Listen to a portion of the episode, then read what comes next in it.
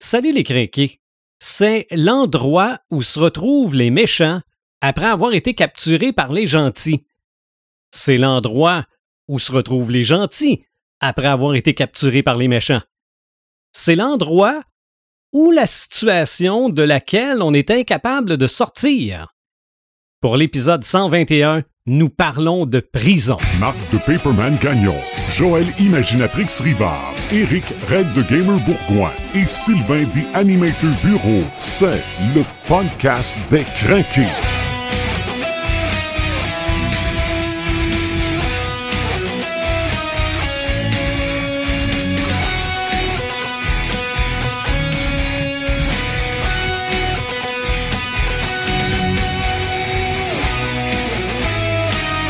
Bienvenue au podcast des Crinqués. On est dans notre sixième année à partir de ce soir. Paperman, salut.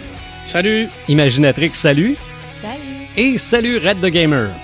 Hey, salut tout le monde, salut les crinqués, salut The Animator, ça va bien? Oui, ça va bien parce qu'on a souligné cette semaine notre cinquième anniversaire. On est parti pour la sixième année.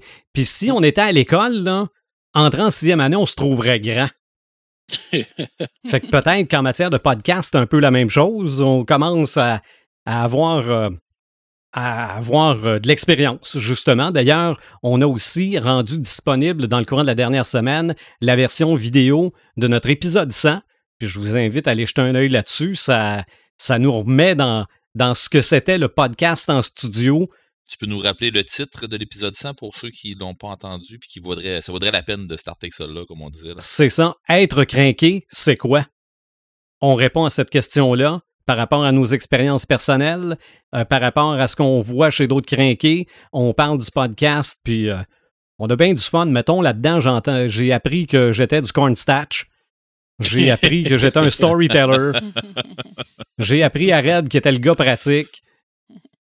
Non, non, c'est euh, ça, en est un bon épisode. Mettons que pour c'est vrai que pour des gens qui commencent à écouter le podcast, commencer par le centième, c'est un très très bon coup de départ.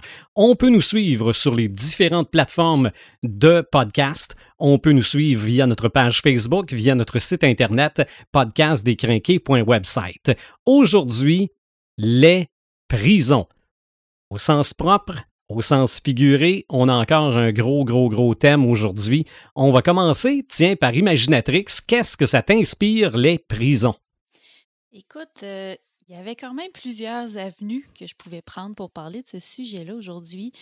Euh, une des premières qui m'est venue en tête, puis là, je vais vous dire, là, je parle vraiment d'un truc qui m'est complètement inconnu, mais que je vous invite vraiment à, euh, à vous informer sur le sujet. Euh, c'est les arts et la culture en prison.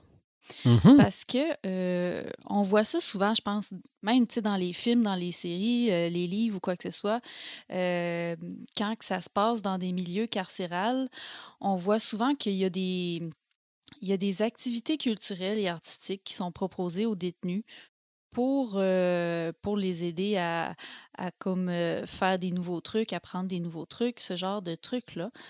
Puis ça, ça, ça existe pour de vrai, en fait, là, dans, dans les milieux carcérales. OK. C'est pas de quoi qu'on parle souvent, puis c'est pas de quoi que, qui est très populaire non plus au niveau euh, du public. Euh, mais en fait, c'est ça. C'est, l'idée, c'est de proposer ces activités-là aux détenus pour euh, que ce soit pour briser l'isolement social, favoriser le développement personnel, la réinsertion après, euh, après une peine en prison, euh, diminuer les récidives aussi de leurs crimes. Dans, dans le fond, l'idée, c'est un peu de leur donner des, des nouvelles passions, des, des nouveaux objectifs, pour, euh, pour leur montrer qu'il y a d'autres choses que le pattern, souvent que, dans lequel ils ont été habitués toute leur Mhm. vie. Parce que c'est ça, on, a tendance des fois à s'imaginer les détenus, les prisonniers comme étant des personnes euh, dépravées ou ben non, c'est toutes des, des psychopathes ou des meurtriers, Ouais, ouais, ouais. Des, des, des, des violeurs ou quoi que ce soit, mais souvent c'est des gens qui se sont ramassés là, tu sais, sans vraiment, premièrement sans l'avoir voulu, ça c'est clair, mais tu sais, sans à vraiment avoir eu le choix. Tu sais, ça dépend du milieu dans lequel ils ont grandi, dans lequel ils ont évolué. Euh, des, des fois, ça fait comme juste partie de, de, de, de ce monde-là dans lequel C'est ça, ils c'est presque culturel. C'est exactement ça. Fait que quand tu pas connu d'autre chose que, que la violence, puis, euh, puis, puis ça, c'est c'est normal des fois là, que tu tu te trouves avec des mauvais patterns, euh, des mauvaises euh, connaissances, puis tu finisses en prison. Fait bref, l'art en prison, c'est vraiment un, moyen pour ces gens-là de décrocher de, ce pattern-là, puis de voir qu'il y a autre chose de plus intéressant qui peuvent évoluer là-dedans, puis peut-être éventuellement qu'ils peuvent euh, en faire un métier. Mais, euh, mais c'est ça. Est-ce que nous, en tant que public, on est vraiment prêt à, à consommer les, les, les œuvres artistiques de des gens, sachant qu'ils ont déjà fait de la prison?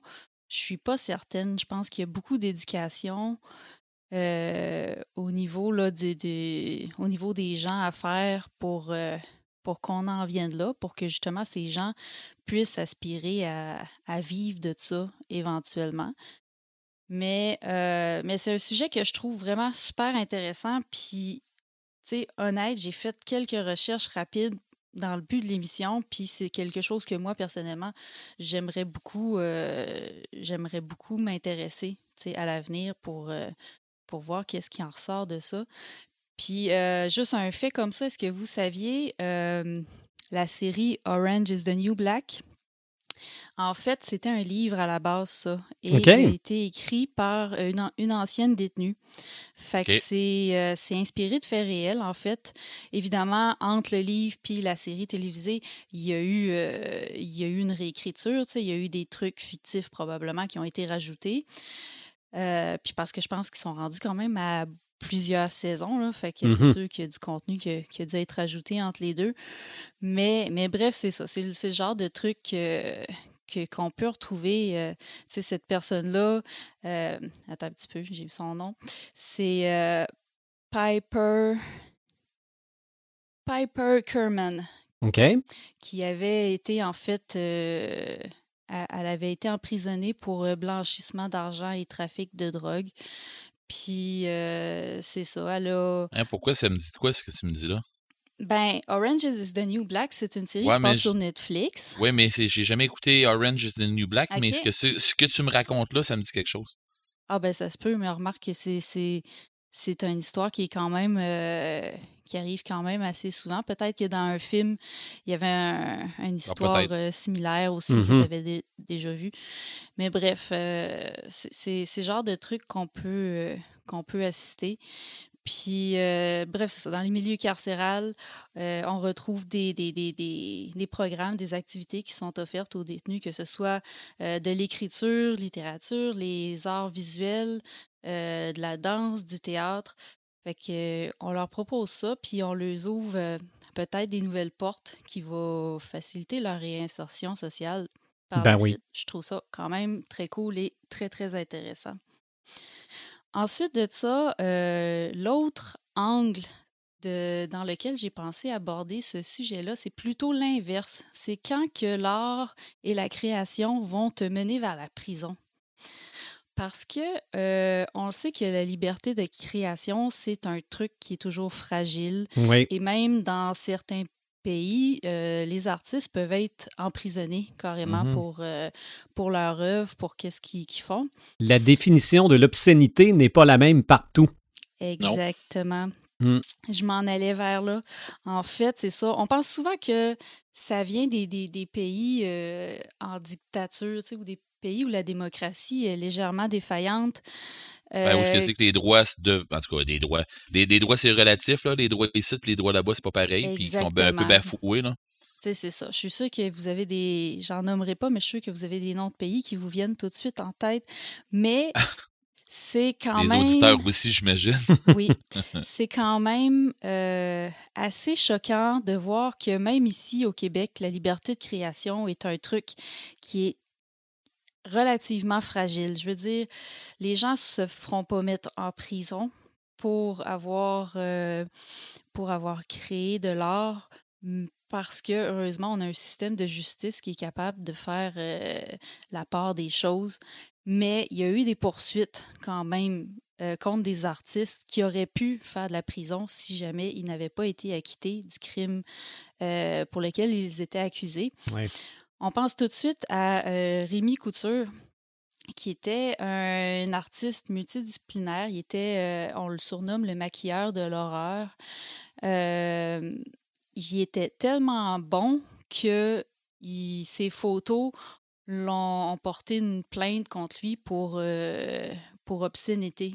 Puis euh, c'était tellement réel qu'il y a des gens qui étaient même pas capables de dire si ce qu'on voyait sur les photos était fake ou pas. C'est ça, parce des- que c'est un artiste, Oui, ça. un artiste gore. Exactement, il faisait du gore, puis il, il s'était euh, il s'était fait comme un genre de portfolio sur son site web où euh, il y avait le journal d'un tueur en série, en fait, puis il publiait des photos de ses meurtres et de ses crimes prétendus euh, ce que son personnage faisait, en fait. Puis euh, c'était d'un d'un réalisme déstabilisant. Euh, évidemment, les, les- les personnes qui étaient mises en scène, c'était des actrices, c'était surtout des femmes. On l'avait surtout accusé justement de, de violence envers les femmes, euh, de pornographie, de nécrophilie. Euh, c'est tous des sujets qui étaient présentés dans ces photos puis dans ces vidéos. Puis, euh, puis c'est ça. Il y a eu, en 2009, il a été arrêté. Il y a deux policiers du SPVM qui se sont fait passer pour des clients qui voulaient avoir une séance de photo gore. Puis euh, il s'est il s'est fait prendre comme ça. Il est sorti de son domicile pour aller les rejoindre. Ils l'ont arrêté. Ils ont saisi tout son matériel. Ils ont fouillé son appartement. Puis, euh, puis là, les accusations ont été portées. Euh, ça s'est solvé en 2012. Ça a pris trois ans avant que finalement il y ait son procès. Ça a duré deux semaines et il a été acquitté. Le fardeau ici, là, c'était fallait prouver que c'était bizarre, mais il fallait prouver que son contenu qu'il y avait sur son site, en fait, était de l'art. Fait qu'il fallait vraiment qu'il apporte des preuves que euh, ça pouvait pas inciter à des comportements déviants, puis que c'était vraiment fait dans un but artistique. Fait que c'est- c'était quand même assez touché. Puis il y a eu un procès devant jury. Fait que c'est vraiment le jury qui l'a euh, acquitté. Mhm. Fait que c'est c'est quand même assez spécial de penser que qu'un artiste qui vit de ça, puis il vivait déjà de ça à l'époque, il avait, il, il travaillé là-dedans, il avait, euh, il euh, fait des, des, formations là-dedans et tout, puis fallait quand même prouver, que, c'était, de l'art, que c'était pas, euh, c'était pas vraiment sa pensée à lui, tu sais, de, de faire des trucs comme ça. C'était un peu spécial. Ça nous ramène aussi à plus récemment, encore au Québec, je vous en avais parlé euh, l'automne dernier, euh, le procès d'Yvan Godbout, Mhm. qui était euh, un auteur des contes interdits. Il avait écrit le livre Hansel Ah et oui. Gretel. Ouais. Puis dans le livre, il y avait une scène où on décrivait le viol d'un enfant. Fait que là, encore là, tu sais, la question n'est pas de savoir euh, est-ce que c'est moral, est-ce que c'est bien, est-ce que c'est pas bien. On peut tout avoir notre opinion par rapport à ça, je pense. Mais l'idée, c'est de, criminaliser cette œuvre artistique-là, ce livre-là, euh, en disant que c'est de la pornographie juvénile. Fait que encore là, lui, il s'était fait, euh, il s'est fait, fait arrêter. Je pense que c'était aux petites heures du matin où, euh, bref, il dormait, il s'est fait tirer de son lit. Euh, les, forces sont débarquées chez lui, ils l'ont arrêté, ils ont saisi encore une fois tous euh, ses outils de travail, son ordinateur. Puis, puis c'est ça, lui, puis son éditeur ont été accusés de, de création et de diffusion de pornographie juvénile. C'était vraiment un truc insolite là, quand tu repenses à ça. Là. Quand tu penses surtout à tous les auteurs qui ont décrit des viols, des meurtres, des trucs que, qui sont illégaux, ben lui, il décrit le viol d'un enfant qui est aussi illégal, puis qui il faisait pas l'apologie de ça. on s'entend pour dire que le, personnage qui faisait l'acte était pas euh, décrit dans des bons termes. Puis, euh, puis tu sais, c'était pas, euh, c'était pas non plus un truc pour, pour aller chercher euh, l'excitation des lecteurs, mettons. là. C'était vraiment un truc Ouais. lui, il a pensé là, au truc le plus horrifique. Là. Puis c'est un livre d'horreur. Fait qu'il est allé dans cette veine-là. Puis, euh, puis bref, c'est ça. Il y a eu des plaintes qui ont été faites. Il a été arrêté. Il a dû se défendre. Puis là encore là, c'était de c'était vraiment de prouver que c'était de la fiction puis qu'on peut pas euh, mettre en prison des gens pour une œuvre de fiction, tu sais, surtout. Je dois dire que à, lire du Patrick Sénécal puis à lire du euh, des contes interdits comme moi j'en lis, mmh euh, sérieusement, là, si des monde se, vont se outrer de tout ça, mais continuez à lire, ça vaut la peine de vous ouvrir l'esprit un tantinet. Ben oui, c'est ça aussi, là. C'est, Ça, je pense que c'est un exercice que vous devez faire, puis c'est pas un exercice de, de dire euh, ben c'est ça, on va s'ouvrir l'esprit à la cruauté humaine. Non, non, non. J'ai, pas dit qu'il faut prendre plaisir à la cruauté, c'est pas ça. Mhm.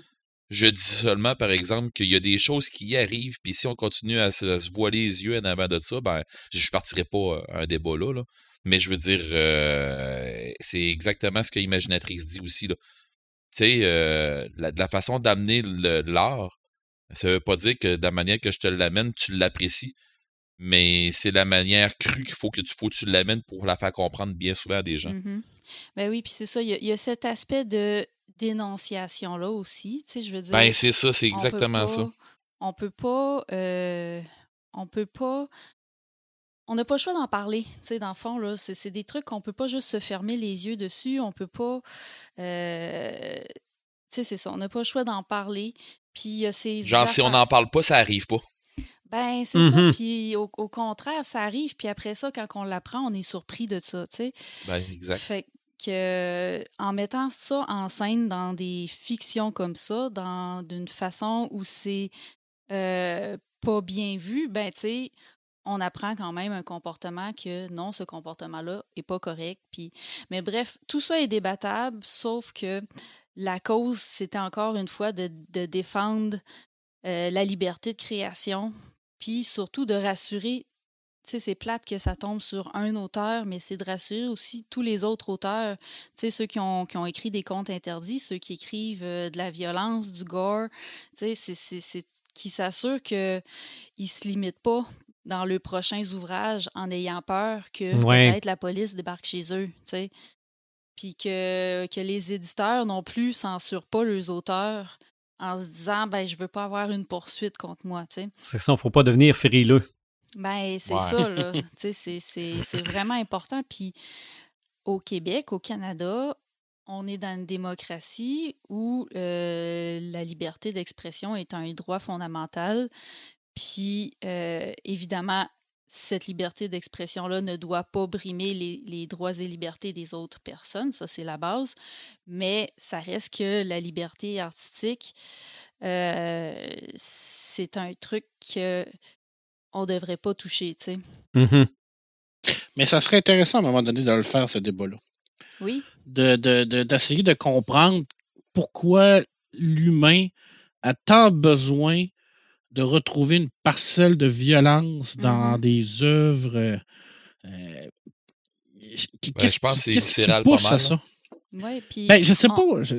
on a déjà fait un podcast sur le mal, tu sais. Oui. Ouais, mais tu sais, je, prends, je prends exemple euh, au dernier, euh, dernier film Mortel Combat. Là.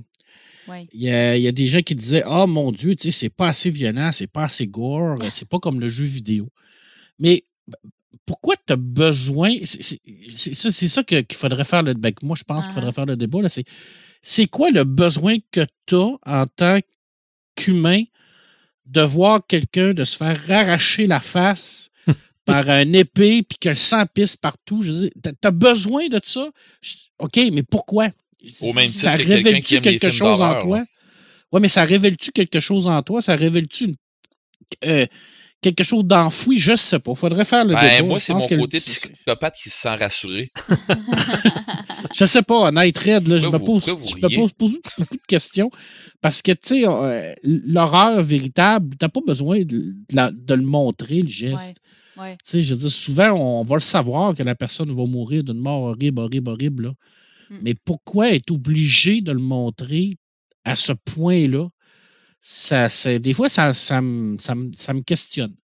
Mais c'est au-delà de, au-delà de ce que, ce que Joël dit, ça n'a ça, ça aucun, aucun commun euh, rapport avec la liberté d'expression. Tu as une liberté de créer, tu as le droit de le faire. Mm. Mais le pourquoi et le comment, ça, ça me questionne énormément. Mm. Je sais pas. Ça, c'est. Si on prend, par exemple, la littérature policière, est-ce que les fans de littérature policière sont des gens qui tripent sur le meurtre puis qui, qui veulent en savoir plus sur les meurtres puis ils veulent avoir le plus de détails puis que je crois pas. Euh, soit que ça les inciterait à passer à l'action ou au contraire ça les ça leur permettrait de réprimer leur, leur pulsion? Je ah. ne pense mm-hmm. pas je sais pas c'est con j'ai l'impression que c'est un exutoire oui, ben c'est ça. Ben, c'est comme se demander est-ce que ceux qui écoutent du heavy metal sont des satanistes? Voilà. Ben, je pense que oui. non, non, mais c'est le même ben, genre de débat des années 70. Mais c'est ça. Tu sais, que les jeux vidéo rendent le monde violent. Moi, oui, c'est le même genre de débat. C'est pas une question de rendre violent, c'est une question, c'est de savoir pourquoi tu as besoin de ça. Tu sais, je veux dire, pourquoi tu as besoin que le dernier Mortal Kombat dans, ton fond intérieur, pourquoi tu as besoin de voir la, la, la, cage thoracique de, du garçon arraché par son adversaire? Ouais, ça, par exemple, Marc, je peux te dire une affaire là-dessus. Je suis un peu d'accord. Ben, je n'ai pas vu le film, mais honnête, tu vas voir le film pour voir quelques fatalities qu'il y a dans le jeu à profusion. C'est un des points forts du jeu. Les autres jeux de combat, euh, Marc, là, euh, ben, je veux pas qu'on parte sur ça, là, mais les autres jeux de combat qu'il y a, là, tu joues à Street Fighter, euh, tu vas knocker l'autre joueur, puis c'est fini. Là. Et l'autre, c'est parce que tu peux, tu peux le démembrer, tu peux le finir pas mal plus. c'est pas la même game. C'est ça. Je pense qu'il y aurait une étude psychologique à faire là-dessus. Ah oui, assez, je suis sûre, qu'il en existe. Puis honnêtement, je serais, je serais vraiment curieuse d'entendre de, peut-être un, psychiatre sur, la, mmh. sur, le, sujet. Mais, mais t'amènes de quoi bien, puis tu sais, c'est ça. Ça serait vraiment intéressant de faire un débat sur jusqu'où on peut aller. Euh, tu sais, on a chacun notre degré de ben ça, ça va trop loin pour moi ou ça, c'est correct ah pour moi. Puis c'est ça, ça reste dans le domaine de l'opinion. On a chacun le droit d'avoir l'opinion de dire ben, ah, ben comme moi Yvan Godbout honnêtement Ansel et Gretel là, je l'ai déjà dit c'est un truc que je lirai pas parce que je sais que ça va trop loin pour moi. Les contes interdits en général c'est pas pour moi. OK puis moi je les dévore. Puis toi tu, les dévores. Tu, vois on a deux on a deux ranges mais tu les interdiras pas pour, pour autant. Mais non, c'est ça la différence. Même si je suis contre le fait qu'on. Tu sais, selon moi, je trouve que, honnêtement, des viols, on en voit beaucoup trop, que ce soit dans les films. Euh, la littérature québécoise, là, elle en est bourrée. C'est, un truc vraiment incroyable. Moi, je trouve qu'on en a beaucoup trop. Puis c'est parce que, selon moi, on en a beaucoup trop dans la vie réelle. On a-tu besoin d'en rajouter dans la fiction en plus? Ça, c'est mon mmh. opinion à moi. Mais jamais, jamais, j'irais dire que les personnes qui écrivent ça méritent la prison. OK. Non, c'est ça. je pense qu'elle a la limite. Là. Fait que fait que bref, c'était pas mal ça mon, mon, point de vue sur euh, les artistes, les créateurs et la mm-hmm. prison. Ben J'aurais pu aussi euh, passer, euh, on aurait pu discuter d'artistes connus, des acteurs ou quoi que ce soit qui ont déjà fait un, un tour par euh, un séjour en prison. Oh boy! Ben, qu'est-ce que t'en penses de Qu'est-ce que t'en penses de ça, toi, les rappeurs, qui pour devenir un bon rappeur, il doit aller en prison avant? tu penses quoi de ça? J'ai eu une discussion dans le style. Ah J'ai eu une discussion dans le style comme ça avec mes filles dernièrement. OK. Oh oui, t'as des discussions avec tes filles. Non, euh, moi, Parce qu'il y en a beaucoup d'artistes qui ont fait de la prison. Ben oui. oui, c'est vrai. Ben, oui. Ben oui. Mais tu sais, mes filles sont là, puis ça jasait justement de, d'un rappeur ou je sais pas trop si c'était vraiment rappeur ou mm-hmm. je sais plus où ce que c'est c'est rendu la musique maintenant là, mais c'est plus c'est en tout cas c'est plus pour moi. Euh, puis mes filles ils jasent de ça puis euh, ouais mais c'est dégueulasse qu'est-ce qu'il a fait à son enfant ou de quoi de même. Ouais. Euh, je veux pas savoir qu'est-ce qu'il a fait à son enfant mais pourquoi qu'il a fait de quoi. Tu sais c'est quoi que ben pour être euh, pour pour être reconnu comme rappeur comme ci comme ça Attends peu. Oh. il a fait, attends peu. Il est pour s'en aller en prison pour devenir euh, populaire parce que. Ben ouais, c'est des affaires dans ce style-là. C'est pas le premier. C'est une genre de légende urbaine, ça. Ouais, peut-être. Ça fait partie de la légende. Peut-être ou Je sais bien. Ou c'est à cause. C'est à cause qu'il a trop joué à Grand Theft Auto 5. mais, euh, mais ça, va falloir qu'il va falloir que tu ailles faire une recherche sur le sujet. Mhm. ou bien qu'on fasse un épisode sur le rap. Oui, c'est ça. Ah, exactement. OK. OK. Je vais être malade, je pense. On en compose, on en compose chacun un. Oh. oh. Mais Joël, moi j'ai une question à te poser. Parce que quand j'ai commencé le podcast, je disais que la prison, c'est aussi l'endroit ou la situation de laquelle on est incapable de sortir. Pour une autrice, est-ce que la page blanche est une prison? Oh, c'est une bonne question. Surtout que tu ne la poses pas à la bonne personne. Honnêtement, le syndrome de la page blanche, je ne l'ai pas connu tant que ça. OK. Honnêtement, euh, j'en parle souvent. Là, moi, mon problème, c'est pas la page blanche, c'est la procrastination. OK. Vraiment des oh, coups de pied en derrière qui, qui, ça me prend. Fait que, tu sais, être vraiment comme. Moi, j'ai eu le syndrome de la page blanche en dessin et en création pour les grandeurs nature. OK. OK. ça, drôle, donc, dans ce temps-là, c'est ça, t'es es pris puis tu sais pas comment tu vas t'en sortir. Ouais, mais j'ai trouvé comment maintenant. OK. J'ai eu le syndrome de la page blanche. Ben, c'est le même syndrome que ça s'appelle. Euh, c'est un syndrome de panne d'inspiration. Euh, en gros, ça revient à ça, là, mais j'ai le même une fois de temps en temps en rapport avec euh, quand j'ai des gros projets, des gros projets en cuir. Tu sais, je fais de la maroquinerie, puis il y a des bouts qu'à un moment donné, tu fais comment est-ce que je fais pour faire ça comme il faut.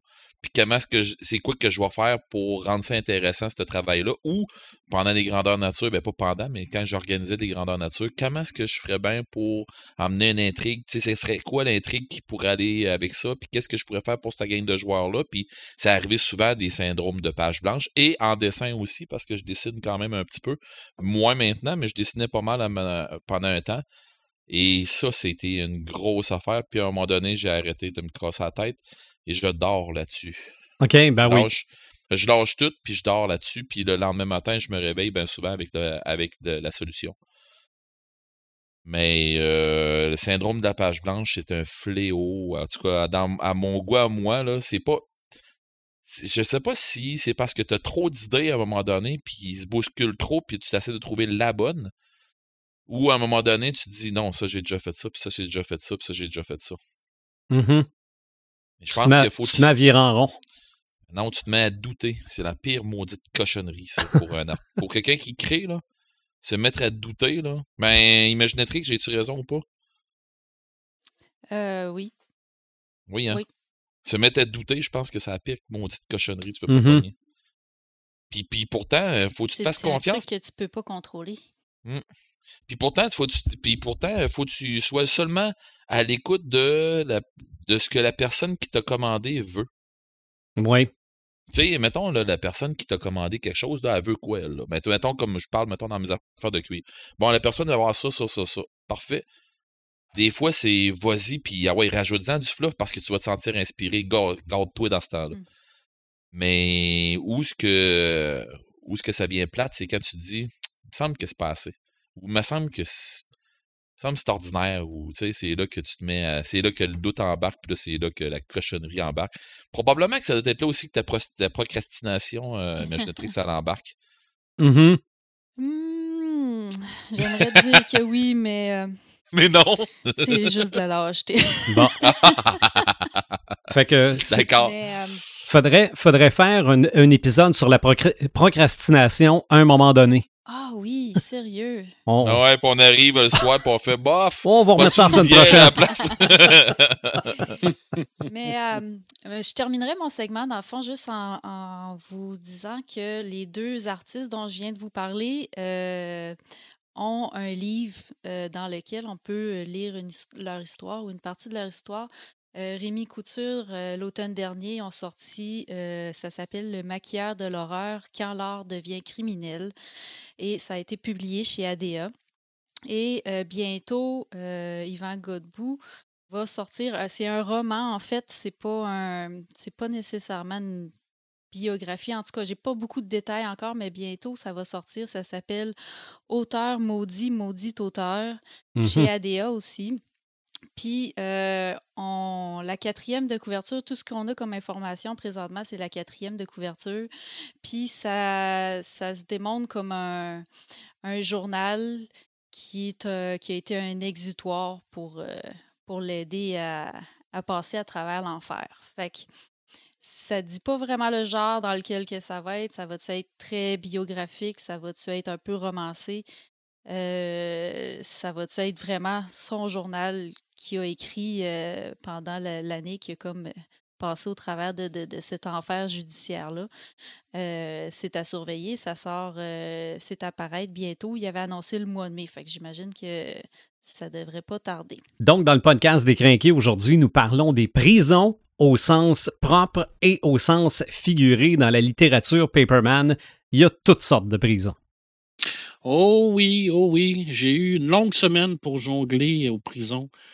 Euh, à travers mes lectures Lovecraftiennes mm-hmm. et mes lectures Tolkien, je me demandais comment je vais, comment j'allais aborder le sujet. Euh, prison de l'esprit, prison matérielle, prison immatérielle. Il y en a tellement. Euh, est-ce que. J'avais plein de questions. Est-ce que la destinée peut être une sorte de prison? Euh, je pense que oui. Oui, je, je, repensais à la destinée d'Aragorn. Je me disais, il est pris avec ce destin-là, il ne peut pas s'en sortir. il ne peut pas euh, bifurquer. Est-ce que c'est un carcan qui, le, tient en prison? Est-ce que ça pourrait être considéré comme ça? Euh, je, me, je, me, je me remémorais la, nouvelle Je suis d'ailleurs de Lovecraft où il y avait ce, ce, personnage qui était pris dans un château, euh, tout seul, dans le noir, euh, qui considérait comme une prison, puis qui essayait de sortir de là puis qu'à un moment donné, il réussissait à sortir de cette prison-là pour se rendre compte que la, la, créature que tout le monde euh, avait peur, c'était lui, parce qu'il voit mm-hmm. son reflet dans le miroir. Euh, est-ce que ce statut de, de, monstre-là, ça, faisait en lui. Est-ce que c'était une prison pour lui? Puis là, je me suis dit, attends peu, là, c'est bien trop compliqué ton enfant. il, y a, tellement de prisons plus faciles. Ouais, Nous autres, qu'on est là, puis qu'on est en train de se demander, on va t'aider, Marc, on va te bon, il, parle donc de BD euh, qui parle de prison. Je dis, ah, ben, c'est ça que je vais faire. C'est bien moins compliqué. Euh, écoute, il y, en a, y en a beaucoup. Hein, je, veux dire, dans, euh, rien que dans les comics, il y en a énormément. Quand on pense à la prison de Blackgate, par exemple, de Batman, qui est une prison célèbre dans, dans, la culture pop parce que tous les criminels sains d'esprit, hein, on s'entend, mm-hmm. dans l'univers de DC se retrouvent à Blackgate. les personnages qui ne sont. À Arkham. Ouais, les personnages qui ne sont pas sains d'esprit, eux, se retrouvent à l'asile d'Arkham, qui peut être aussi considéré comme une prison. Hein, je veux dire, c'est assez. Euh, oui. je veux ah dire, on, voit vraiment qu'ils ont, ont, gardé le même concept. Là. Euh, mais mais tu sais, quand. Euh, c'est drôle parce que j'ai une anecdote sur les prisons, parce qu'aujourd'hui, j'ai, je continuais mes écoutes de, de, X-Files, puis dans la saison 3, il y, a, il y, a, un épisode qui se passe dans une prison qui, euh, qui s'appelle La Liste, où tu as un prisonnier qui est euh, exécuté par euh, électrocution, puis qui il veut faire sa vengeance de revenir d'outre-tombe pour tuer des, gens sur la liste. Alors, je me suis dit, hein, donc, je vais parler de prison ce soir, puis je tombe sur cet épisode-là. Il n'y a jamais rien, hein, tout, il n'y a jamais de coïncidence dans ma vie. Tout, est, tout, est, relié. Tout est lié. c'est ça, c'est parce que je lis trop de Lovecraft, hein, puis tu te rends compte que c'est toujours un fil qui relie tout. Alors, tout est en tout. Hein, comme cosmique oui, le, pouvoir cosmique.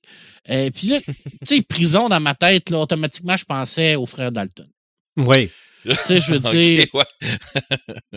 je veux dire, mes, plus, mes, souvenirs les, les, plus drôles puis mes, mes, plus vieux sur la prison en BD, c'était ces quatre bozos-là qui étaient toujours euh, pris dans des pénitenciers euh, avec euh, body sur du sable, d'ailleurs, hein, parce que ça leur permettait de construire des tunnels. Ils n'ont jamais pensé à, mettre ça sur de la pierre ou de la brique. Bien qu'ils l'ont déjà fait, mais ils réussissaient toujours à se sauver quand même. Mais je pense que c'est probablement les, personnages qui se sont évadés le plus souvent de toute l'histoire de la BD. Hein. on s'entend que leur, leur, leur de base, leur, leur soude par défaut, c'est un soude de, de prisonnier. De, prisonnier Tout à fait. Ben, en tout cas, c'est un, un, des deux déguisements. Ouais, ouais. il est jaune, il est jaune ou noir, ou des fois il est vert ou noir aussi. Ça, dépend de, du, type de pénitencier. Avec leur, euh, leur excellent gardien Rentemplant, qui, qui est un, magnifique gardien de prison qui euh, représente un peu euh, toutes les, préjugés, les archétypes L'élite canin. L'élite canin. Mais tu sais, dans ce genre de personnage-là, il n'y avait pas rien que les Dalton. Hein. Je ne sais pas si tu te souviens d'une bande dessinée qui s'appelait Bobo. Non. Non, tu te souviens pas de Bobo? quelque chose? Ben, peut-être l'avoir. Bobo, c'est un, personnage qui ressemblait d'ailleurs à, un des frères Dalton, qui c'était un personnage qui était prisonnier, qui était condamné aux travaux forciers. Puis euh, dans la prison, dans le pénitencier de East Pocket, qu'il appelait.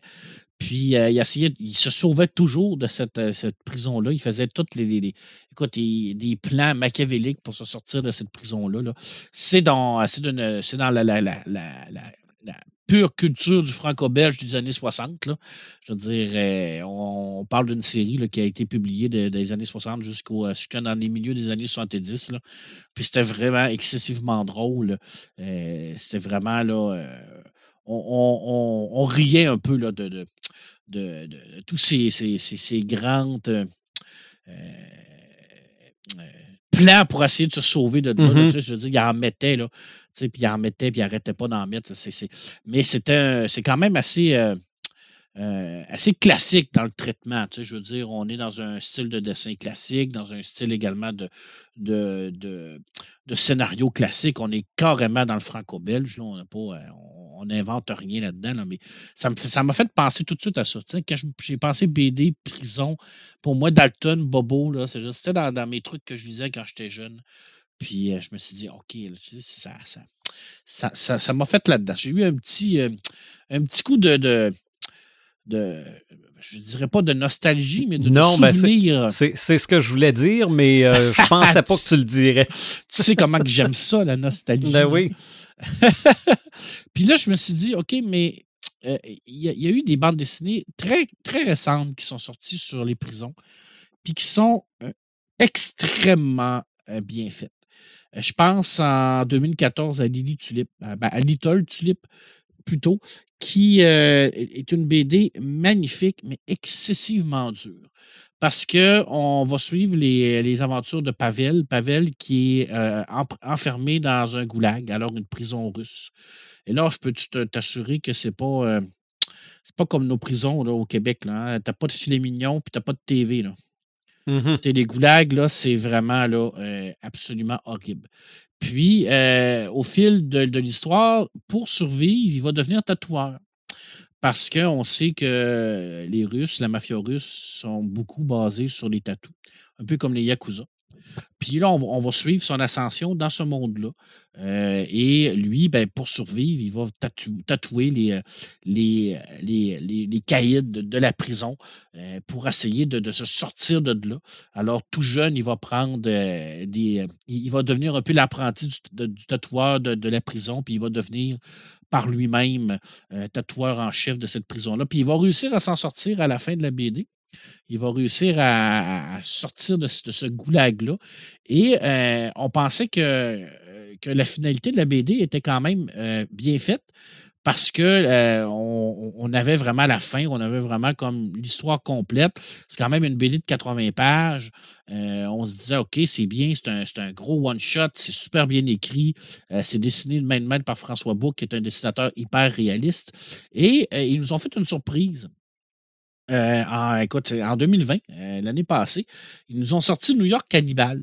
Et New York Cannibal, c'est on, va suivre les aventures de Pavel, qui, a réussi à sortir du, goulag, mais à notre époque.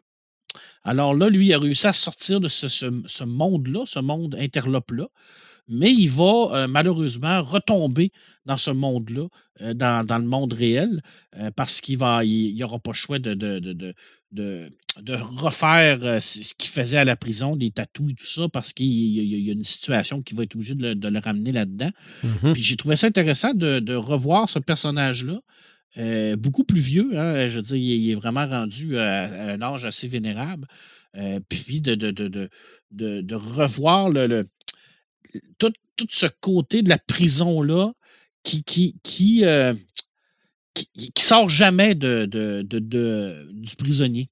Même s'il même a sorti, même s'il a été, euh, a été libéré de cette prison-là, euh, tout le long de sa vie, il, va rester marqué par ce, ce, séjour qu'il a fait là au Goulag.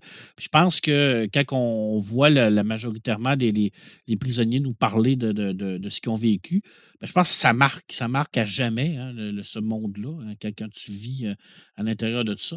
Et là, je, vous jure que c'est une très, très belle BD. Euh, le deuxième, bien que je n'aurais pas tendance à dire que c'est le tome 2, là, parce que c'est vraiment comme une suite, mais pas, euh, pas un tome 2. C'est plus les. Tu n'es pas obligé d'avoir lu le tome euh, le Little Tulip, exemple, pour pouvoir lire New York Cannibal. Tu, vas, tu, vas, très bien comprendre l'histoire parce que c'est très bien expliqué.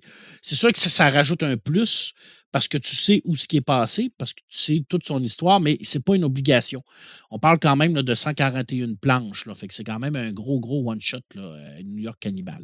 Écoute, c'est tout récent, ça vient de sortir en 2020, ça a quand même eu un très, très bon... Euh, euh, de très bonnes critiques. Sauter là-dessus, c'est vraiment super le fun. Puis le tome 2, c'est sûr qu'on n'est pas vraiment dans la prison, mais on sent toujours l'ombre de la prison qui plane sur Pavel. Alors, moi, je vous dis, vraiment, ça vaut vraiment la peine. Euh, il y a un autre truc qui est sorti, et là, on est un peu dans euh, ce qu'on appelle du. pas du docu-fiction, mais je veux dire, c'est basé sur des faits réels, mais fictionnel. On va rajouter un peu de fiction. Euh, ça s'appelle Face au mur. Face au mur, c'est en deux tomes qui, sont sortis en 2017 puis 2018, euh, qui ont été euh, créés par Laurent Astier et Jean-Claude Pateau au scénario. le truc, c'est que Jean-Claude Pateau, lui, il a fait 25 ans de prison. Mm-hmm. Puis il a passé 15 ans en cavale. Puis là, il est présentement, il est en liberté conditionnelle. Euh, dans la vraie vie. Là, Je veux dire, lui, c'était vraiment un grand, grand bandit. Euh, braquage, euh, les, cavales a pu finir. il, a tout fait. Là, je veux dire, c'était un multirécidiviste, violence. c'est vraiment un, dur de dur. Et il a rencontré Laurent Astier, qui est un auteur de BD, et il a décidé d'écrire son histoire, son témoignage en BD. Et ça nous a fait, ça nous a sorti deux tomes qui s'appellent Face au mur. Et là, on a vraiment euh, une BD. C'est quand même deux tomes, deux tomes de, de, 130 pages à peu près. Le premier 130, le deuxième 115 environ. C'est quand même une longue histoire. Et c'est vraiment son histoire à lui. Alors, comment il est arrivé en prison? Qu'est-ce qu'il a vécu en prison? Comment il a réussi à sortir de là? C'est quoi toutes les conséquences qu'il a eues dans, en prison? Euh, comment ça l'a rendu dur euh, à être en prison et tout ça. Écoutez, si vous voulez vraiment avoir une BD qui euh, est euh, réelle pour savoir comment ça se passe en prison française, ben, face au mur, là, vous ne pouvez pas vous tromper. C'est l'immersion totale. Puis ça vous donne pas le goût d'aller en prison. je, peux, vous jurer là, que lâchez là, votre idée d'aller voler la banque parce que vous êtes en retard sur votre paiement de, de, de, cellulaire. Ce n'est pas une bonne idée. Je veux dire, c'est. Regarde, euh, faites des heures supplémentaires. C'est tout ce que j'ai à vous dire. Euh, Laurent Astier a cette capacité-là de d'être un, excellent conteur. Euh, il travaille beaucoup sur ses personnages. Euh, c'est sûr que là, ben, il fait, il fait euh, équipe avec, Jean-Claude Poteau au niveau du scénario. Alors, il raconte son histoire. Au point de vue dessin, c'est magnifique parce qu'on est dans, on est dans un, dessin qui est très réaliste. Alors là, on est vraiment on est dans une prison. Là. tu ne peux pas être plus prison que ça.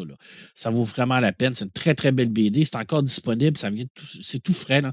On parle de 2017. C'est vraiment pas très, très vieux dans, le monde de la BD. Puis c'est vraiment un, témoignage unique, je pense, de, pour, euh, pour, pour, ce monde-là, le monde vraiment de la prison. J'ai cherché un équivalent au niveau du Québec. Euh, il y a eu récemment le, le, la BD sur Richard Blas qui est sortie. Mais là, on, euh, on, le voit en prison dans, dans la BD, mais c'est plus basé sur sa vie à lui. Richard Blas, qui était un criminel euh, absolument notoire au Québec, là, je veux dire, c'était vraiment un enfant de chienne, on va se le dire. Un tueur de flics, un tueur de, de, de, de civils, un braqueur. il, a, a, tout fait, ce gars-là. C'est vraiment probablement un des pires criminels qu'on a eu au Québec. Et dans, cette BD-là, on va vraiment avoir tout. son pedigree, comment qu'il est arrivé là, euh, pourquoi qu'il est arrivé là, euh, comme, comment il a réussi à sortir de la prison parce qu'il a fait, il a fait plusieurs évasions aussi. Et surtout comment il est mort, comment il a eu la chasse à l'homme pour le, pour le tuer. Mm-hmm. D'ailleurs, il avait fait le film Requiem pour un bout sans cœur avec Guy Roy. Il est en partie basé sur l'histoire de, Richard Blas. Alors, ça, c'est une très, très belle BD au Québec, mais ça ne se passe pas nécessairement tous en prison, mais ça va en parler à l'intérieur de ça. Mm-hmm. Fait que ça, c'est vraiment. Là, je, suis en train de, de, de, chercher le titre dans ma mémoire. Euh, et là, ça me fend le derrière dans ce, temps, dans, ce temps-là, quand j'ai un maudit. Ben, c'est le chat sur un toit brûlant. Le choix sur un toit brûlant, c'est ça. ça vient de me revenir dans, l'esprit. Écoutez, ça, c'est vraiment un pan de l'histoire du Québec, euh, cette BD-là. Je veux dire, euh, on ne peut pas. Euh, en plus, ça se passe pendant la, crise d'octobre. Il y a tout à l'intérieur de ça. C'est vraiment comme une photographie d'une époque du Québec qui a, été très, très actif puis qui a, brassé beaucoup. Puis en plus, ce que c'était très explosif politiquement, ben, tu avais lui, Richard Blas, qui, arrivait là-dedans, puis qui, était avec la, guerre avec les, les, les, euh, mafias, puis tout ça. Ben, écoute, il était fou raide, Je dis, il n'y avait, avait, aucune limite. Là. Puis lui, ben, il, son, son leitmotiv, c'était de dire ben, nous autres, les Frenchies, les, les, Canadiens français, les Québécois, on est capable aussi d'être méchants. Mm-hmm. On est capable d'être dépendis. Là je veux dire, c'est pas vous autres, les Italiens, qui vont venir nous dire quoi, faire. pas, vous n'allez pas me dire quoi faire, vous n'allez pas me dire comment gérer mes affaires. Ici, on est au Québec, puis c'est moi qui mène. Écoute, il était excessivement dangereux. Et euh, c'est une BD, encore une fois, qui est historique, mélangée avec un peu de, fiction, bien entendu. Mais ça vaut vraiment, mais vraiment la peine de, trouver ça. Et puis ça, ça vient tout juste de sortir. C'est sorti l'année passée. Ça, c'est vraiment. Euh, moi, j'ai été vraiment comme fableur gasté par cette BD-là parce que je connaissais Richard Blas de nom, mais je n'avais pas les tenants et les aboutissants de tout ce qu'il avait fait. Là, je veux dire. Écoute, il a quand même foutu euh, le feu à un bar avec des gens à l'intérieur. il y avait une dizaine de civils, là, des, gens qui travaillaient là, là. Il les a envoyés dans une chambre froide, il a fermé la porte, puis il a sacré le feu. Je veux dire, tu te dis, mais c'est incroyable. Un petit, gars, tranquille. Oui, mais c'est ça. Mais tu sais, des histoires comme ça, tu vois ça aux États-Unis, tu vois ça, tu sais, ailleurs. Tu te dis, mais ça peut pas, ça peut pas être arrivé au Québec. On est une petite place de même. Hein? On est, ouais, on est tranquille. On, on se dit, ça peut pas se faire. Ben oui, ben lui, il faisait. Je veux dire, c'était vraiment. Euh, euh, on va se le dire, c'était un psychopathe de première. on ne s'en cachera pas. Là. Mais écoute, sauter là-dessus. Puis euh, les façons qu'il avait de, de, s'évader des prisons, encore une fois, il était très, très imaginatif. Là. Euh, puis ça a mal fini pour lui, parce que ouais. les policiers sont un peu tannés. Là, fait qu'ils l'ont retrouvé, puis euh, cette fois-là, ils n'ont pas laissé la chance d'aller en prison. C'est ça. On l'a plombé. Ah, ils l'ont plombé, je pense, par quasiment une trentaine de, de, de, coups de, mitraillette. Là. Je veux dire, c'est. je veux dire, il n'y a, pas eu de procès. là. C'est ça. Là, on était vraiment dans le Josh Dredd. Là. Ils n'ont pas, de, pas demandé s'il vous plaît, merci. C'est ça. Fait que euh, c'était, euh, ça a été d'ailleurs décrié parce que c'était excessivement violent, la façon qu'ils l'ont tué. Mais en même temps, je veux dire, il courait après depuis tellement d'années. Puis tu te dis où est-ce qu'il va aller. Hein? Il va-tu continuer à faire ce qu'il faisait euh, éternellement? Fait qu'à un moment donné, ils ont décidé qu'ils il mettaient, un haut là. là. écoutez, lisez la BD. Si vous avez la chance d'écouter le film Requiem pour un bout sans cœur, bien que ce n'est pas officiellement sur lui, c'est quand même basé sur ses aventures, ça va vous donner une idée de qui il était. C'est vraiment une très belle BD au Québec. Alors, on s'entend une très belle BD parce que c'est bien réalisé, c'est bien raconté, c'est super bien scénarisé, c'est super bien dessiné également, mais on s'entend que c'est dur. Oui, mais c'est euh pas. Écoute, c'est pas parce que une BD ou, euh, comme euh, Imaginatrice disait tantôt, c'est pas parce qu'il y a un artiste qui a fait quelque chose sur quelque chose d'horrible que c'est nécessairement horrible. Non, non, Et la manière qu'il l'a amené, c'est mmh autre chose. Oui. Tu sais, décrire quelque chose d'horrible, est-ce que ça rend est-ce que ça rend ta description horrible? Non, pas du tout. Non. Non, mais de toute façon, c'est historique. Je veux dire, les affaires qu'il a faites, il l'a fait. Fait que je veux dire, c'est rien pour montrer que oui, des fois, au Québec, on avait des criminels. puis on en a peut-être. Justement, l'importance est là de partager cette histoire-là pour qu'on le sache, qu'on n'oublie pas que ça s'est passé. Là. Effectivement, il ne faut pas oublier ça. C'est un devoir. À un moment donné, c'est un devoir de mémoire. Tantôt. Oui. Hein, hein? écoute, je te parle d'un truc un peu Bon, euh, je, vais, je vais t'expliquer pourquoi. Parce que ça a été scénarisé par Richard Maranzano, que nous avons reçu mm-hmm. ici au podcast. Oui. Vous avez eu la chance de discuter avec lui, vous avez eu la chance de, connaître un peu le, monsieur. Euh, quand même assez érudit. Euh, il fait des trucs un peu capotés en BD, hein, je veux dire, il fait un peu n'importe quoi. il a son style à lui, monsieur. Il a son style, hein, je veux dire, c'est, ah. vraiment un style particulier. Écoute, en 2011, il a sorti une série de quatre volumes qui s'appelle le protocole Pélican. Euh, le protocole Pélican, euh, c'était une BD qui est basée sur l'expérience de 1000 grammes. Je ne sais pas si ça te dit quelque chose.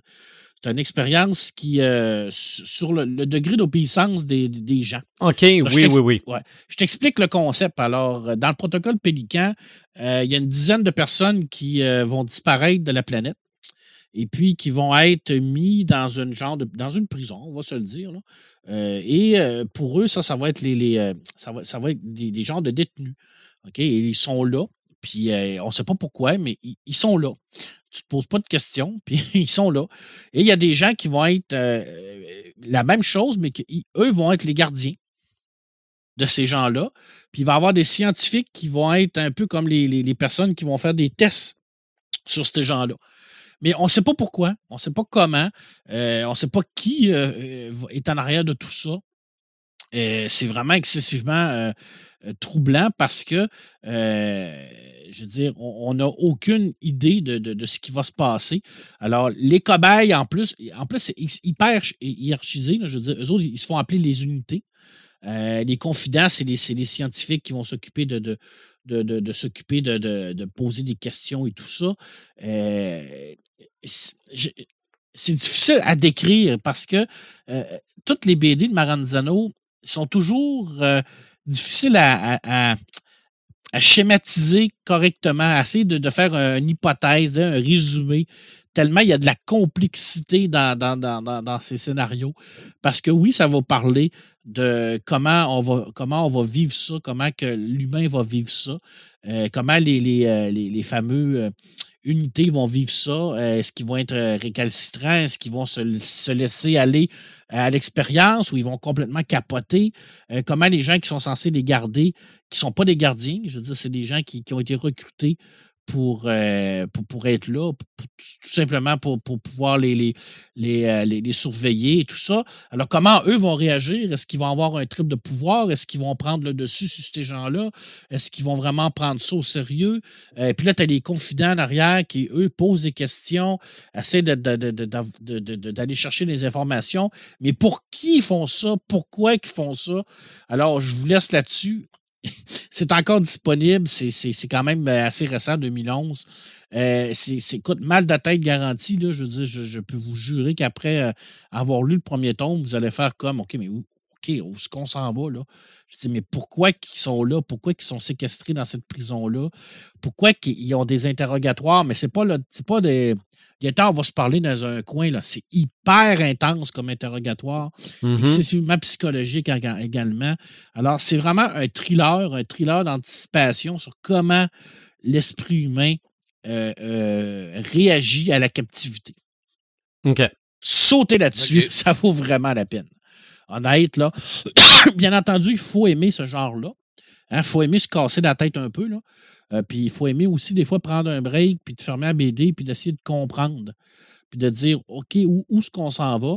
Et euh, c'est dessiné par. Euh, excusez-moi, j'ai encore un blanc de mémoire. Moi, t'as dit mémoire de fou. Jean-Michel Ponzio. Jean-Michel Ponzio, il, y a un style de dessin qu'on appelle hyper réaliste parce que il part son dessin sur, à partir de photographies. OK. Alors, son dessin est pratiquement photographique, euh, très numérisé, très, euh, euh, très machine. En même temps, ça fait que c'est pratiquement des, photos, mais ce n'est pas des photos, c'est des dessins. Alors, c'est ce qu'on appelle de l'hyper-réalisme photographique. C'est un style particulier que Jean-Michel a développé.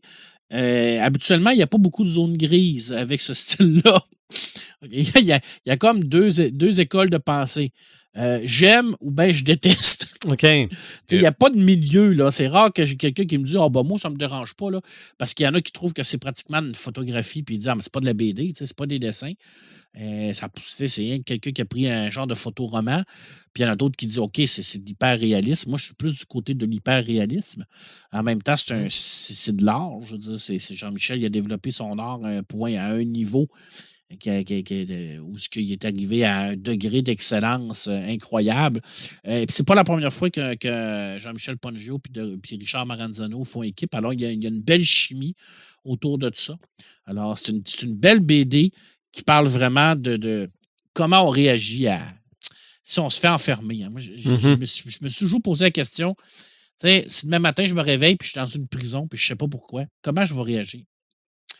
Tu sais, je veux dire, euh, je veux dire, là, dans ta tête, il y a plein d'affaires qui se posent. Tu te dis, ouais, mais là, tu peu, là, euh, comment, comment ma, ma, blonde va réagir? Elle va, me chercher. Euh, mes parents vont me chercher. Mes enfants aussi. Je vais te les revoir. Je vais te survivre. Pourquoi je suis là? Qu'est-ce que j'ai fait? Tu, tu te dis, comment on va réagir. Puis chaque personnage ne réagit pas de la même façon. Euh, euh, quelqu'un qui est célibataire, qui n'a pas de famille, il ne va pas réagir comme un père de deux enfants ou un, père qui est ou euh, une personne âgée de 80 ans. Il n'y a aucune réaction qui est semblable. Mm-hmm. C'est ça qui est magnifique dans cette BD-là. C'est que tout le monde réagit différemment. Puis tu essaies de, de, de rentrer dans cette BD-là, puis tu te dis comment moi je réagirais. Puis là, ça devient vraiment angoissant. Puis c'est pas horrifique, c'est pas de l'horreur, mais ça naît aussi en même temps parce que tu te dis, waouh, comme moi je ferais quoi? Comment, comment, comment que je gérerais cette situation-là? Comment je réagirais? Puis ça. Écoute, posez-vous la question, puis euh, je vous dis, ça va vous trotter dans la tête longtemps, puis longtemps. après ça, lisez la BD, puis vous allez l'avoir dans la tête longtemps, longtemps, longtemps. Et ça, c'est une des qualités de, des scénarios de, Richard Maranzano, c'est que ça vous reste dans la tête. Tout le temps. Puis vous vous posez tout le temps des questions, tout le temps, tout le temps. Puis vous n'êtes pas capable de l'enlever. C'est ça sa grande qualité, c'est de réussir à imbiber ces, idées dans votre cerveau, puis après ça, ben, vous êtes poigné avec ça. Mm-hmm. Euh, je passe rapidement sur une. Euh, non, je passe pas rapidement. Je vais vous parler de. Je vais vous en parler parce que moi, je connais pas ça. je connais pas ça, mais il y, a, un auditeur qui m'a envoyé ça, qui m'a mis ça en commentaire, qui m'a dit Ah, c'est comme mon série de manga favori sur les prisons. Puis, ben, je me suis dit, OK, vous savez que moi, les mangas, je ne suis pas spécialisé là-dedans. Euh, il y a plein de gens autour de moi qui, eux, le sont. Euh, puis, je suis allé, quand même fouiller. Euh, un manga qui s'appelle Rainbow. et puis, il me disait vraiment que c'était très, très bien. Alors, puis là, je, regardais ça. Alors, c'était vraiment une histoire de sept adolescents qui, sont un peu dans, qui sont dans le Japon d'après-guerre. des délinquants qui vont être mis en prison, mais qui vont réussir à se développer une amitié à l'intérieur de tout ça, puis réussir à s'en sortir grâce à cette amitié-là. Je trouvais que c'était vraiment super intéressant comme concept. Oui. Puis de, de, on, le voit souvent dans certains films, dans certaines histoires où ce que euh, la, façon où ce que les gens vont réussir à survivre à la prison, c'est vraiment de, de, se faire des amis, de, se trouver des gens à l'intérieur de la prison qui, qui vont nous supporter, qui vont nous protéger, parce que ça, c'est excessivement important aussi, hein, on, le sait. Alors, euh, je, voulais en parler parce que moi, je ne l'ai pas lu. Puis je me disais, s'il a pris le temps de m'écrire ça, ben, je me suis dit, OK, ça vaut la peine. quand même, euh, je, je, vais quand même prendre le temps moi-même d'aller de, fouiller ça. Euh, c'est quand même 22 tomes. Euh, on sait qu'au Japon, il, ça sort. Les, les, les, séries, là, c'est. Ah, c'est beaucoup pareil, là? Ouais, c'est rarement en bas de, de, de, 15-20 tomes. Là. Je veux dire, c'est, quand même des, des, des, longues séries. Euh, c'est, fini, par contre, là. Mais euh, ça, ça m'intéresse. Je vais essayer de, de jeter un œil là-dessus. Ben, je vais vérifier, moi, auprès de ma, ben, ma sommité familiale en manga si, ben si c'est disponible à quelque part dans la maison chez nous ton fils qui, qui, est mm. venu faire d'ailleurs un épisode sur les mangas, qui lui est la référence de, du, podcast sur les mangas. Là. Oui. Euh, avec Sébastien April, je pense que c'est ah les deux crinqués. C'est ça, les, les, le monde du manga. C'est ça, ah le, monde, le monde du manga est en deuil cette semaine avec le, Ouais. Le, décès de l'auteur de Berserk, là, Berserk. Ah, oui. Ah ouais, de Kenturo Miura, qui, est mm-hmm. décédé euh, à 54 ans. On ne connaîtra jamais la fin de l'histoire. Ah, ben peut-être que Malgré oui, que, ouais, il y, a, quand même bien du monde qui vont probablement s'offrir de la finir. Hein. Mais ben oui, euh, ben oui, c'est ce que je ouais, pour dire. Tu sais, les personnages qui meurent avec leur, euh, leur créateur, hein, il n'y en a pas beaucoup. Hein. Mm-hmm. Tu sais, vite de même, là, j'en connais rien qu'un. RG. Euh, Tintin. Mm. Parce qu'à part ça, là, je veux dire, les autres, euh, ils ont tous euh, survécu à leur créateur. Ça dépend toujours euh, si M. Miura avait avait une idée en tête. Je, peut-être qu'il avait déjà commencé à penser à un scénario pour, la finale. Il travaillait déjà avec un studio là, qui, qui l'aidait beaucoup. Alors, euh, peut-être que ça, moi, je pense que ça va finir. C'est sûr qu'il y a deux écoles de pensée à ça. Hein. Il y a une école de pensée qui dit, ben, il est mort, ça finit avec lui, puis on ne veut pas le savoir. C'est bien peut-être aussi. Je veux dire, est-ce qu'on est obligé toujours de se faire donner la main, de se faire raconter l'histoire? Peut-être que on, ça pourrait laisser libre cours à, à l'imagination des lecteurs et des En tout cas, pas, pas, comme, comme le dernier tome se termine. Ou ben ça va être mis entre les mains. C'est, j'ai pas les tenailles, les aboutissants non mm-hmm. plus de savoir à qui ça appartient, Berzek. Je veux dire, le personnage, est-ce qu'il appartient, est-ce qu'il appartenait à M. Miura ou bien il appartient à, à, son, à son éditeur? OK, euh, oui, oui, ça se peut, oui. Moi, je ne sais pas, là. Je veux dire, mm. moi, je peux. Je serais, je serais bien, bien, bien euh, menteur de vous dire que je le sais, là. Je ne sais pas du tout. C'est sûr que ça a fait beaucoup, beaucoup parler parce que c'est une mort qui est subite quand même, là. je veux dire, c'est, c'est, euh, c'est, pas, pas une longue maladie, là. Je veux dire, ça a été très vite, puis ça a été surtout que c'était imprévisible. je veux dire. Euh, alors, comment ça va finir? Parce que euh, je disais récemment, j'en parlais, moi, Berserk, je ne l'ai pas lu.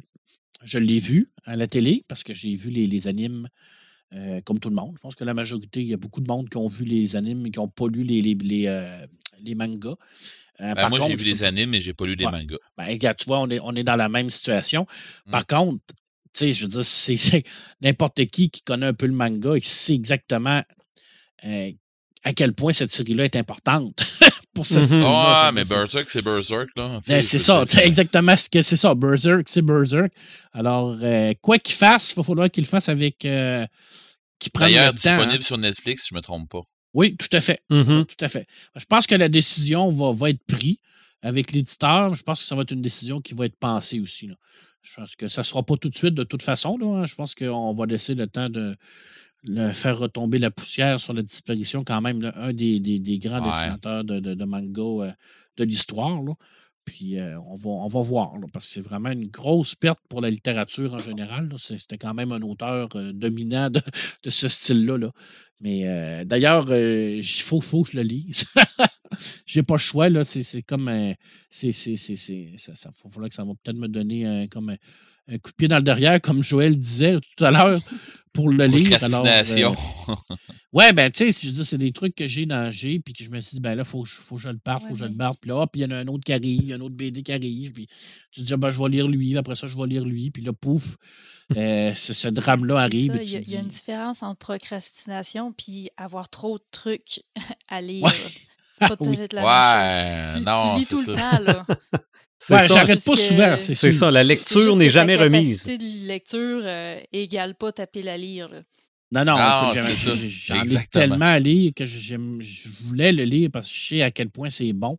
Mm. Il n'y a pas de, de la dark fantasy, il n'y en a pas tant. Là. Non. Je veux dire, euh, on, parle, on, parle on pense tout de suite à Elric en roman qui est comme la base, là.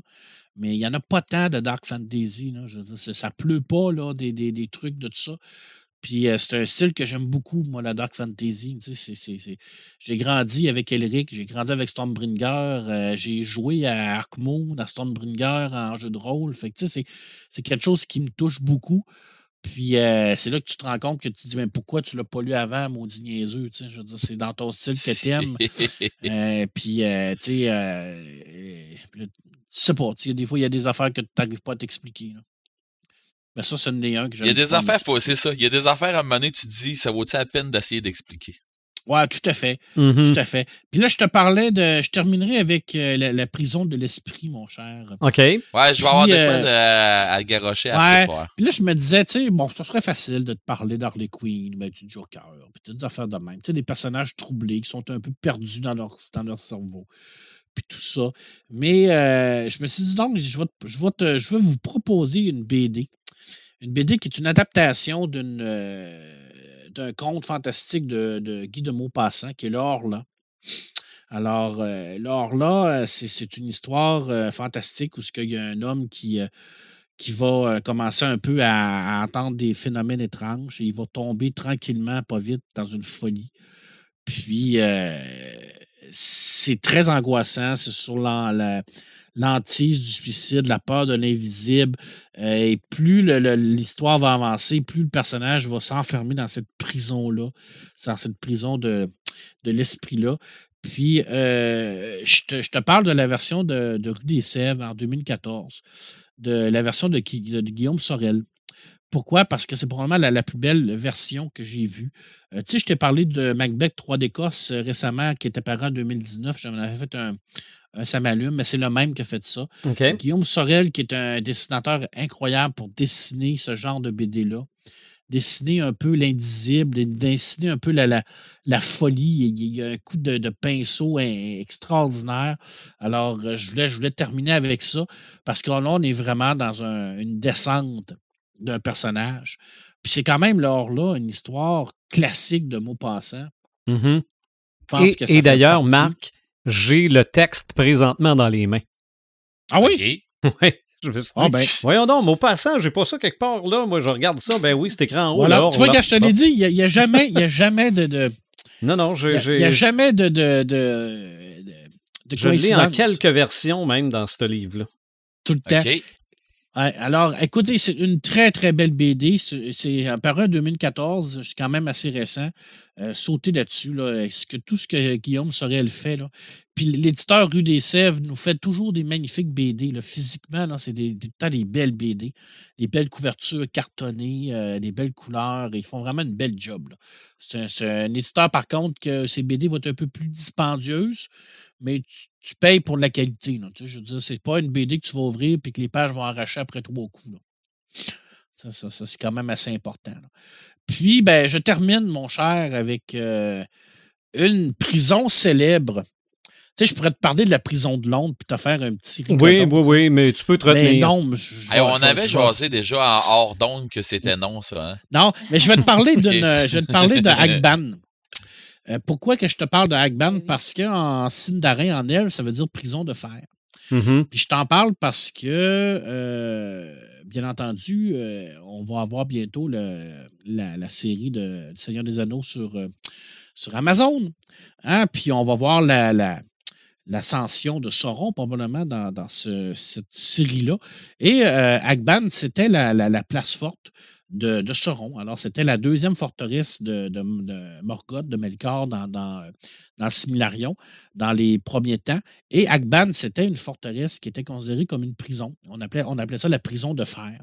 Et c'était là où il y a eu beaucoup de, de balrogs qui étaient à l'intérieur de cette prison-là, mais il y a également beaucoup d'elfes qui étaient emprisonnés là, des elfes, des hommes. Euh, beaucoup de, mauvaises choses ont été faites euh, euh, sur Akban. Et Akban, ben, je veux dire, c'est un peu comme l'ancêtre de du Mordor. Hein, je veux dire, c'est comme euh, quand Sauron a refait le Mordor, ben, il s'est un peu basé sur ce qu'il avait vécu avec euh, son, euh, son historique sur Agban, qui était cette fameuse forteresse-là. Alors, je voulais terminer avec ça parce que c'est ça, va commencer à sortir bientôt. Là, je veux dire, surveillez vos. surveillez vos trucs, là, surveillez vos, vos, vos médias sociaux. Là.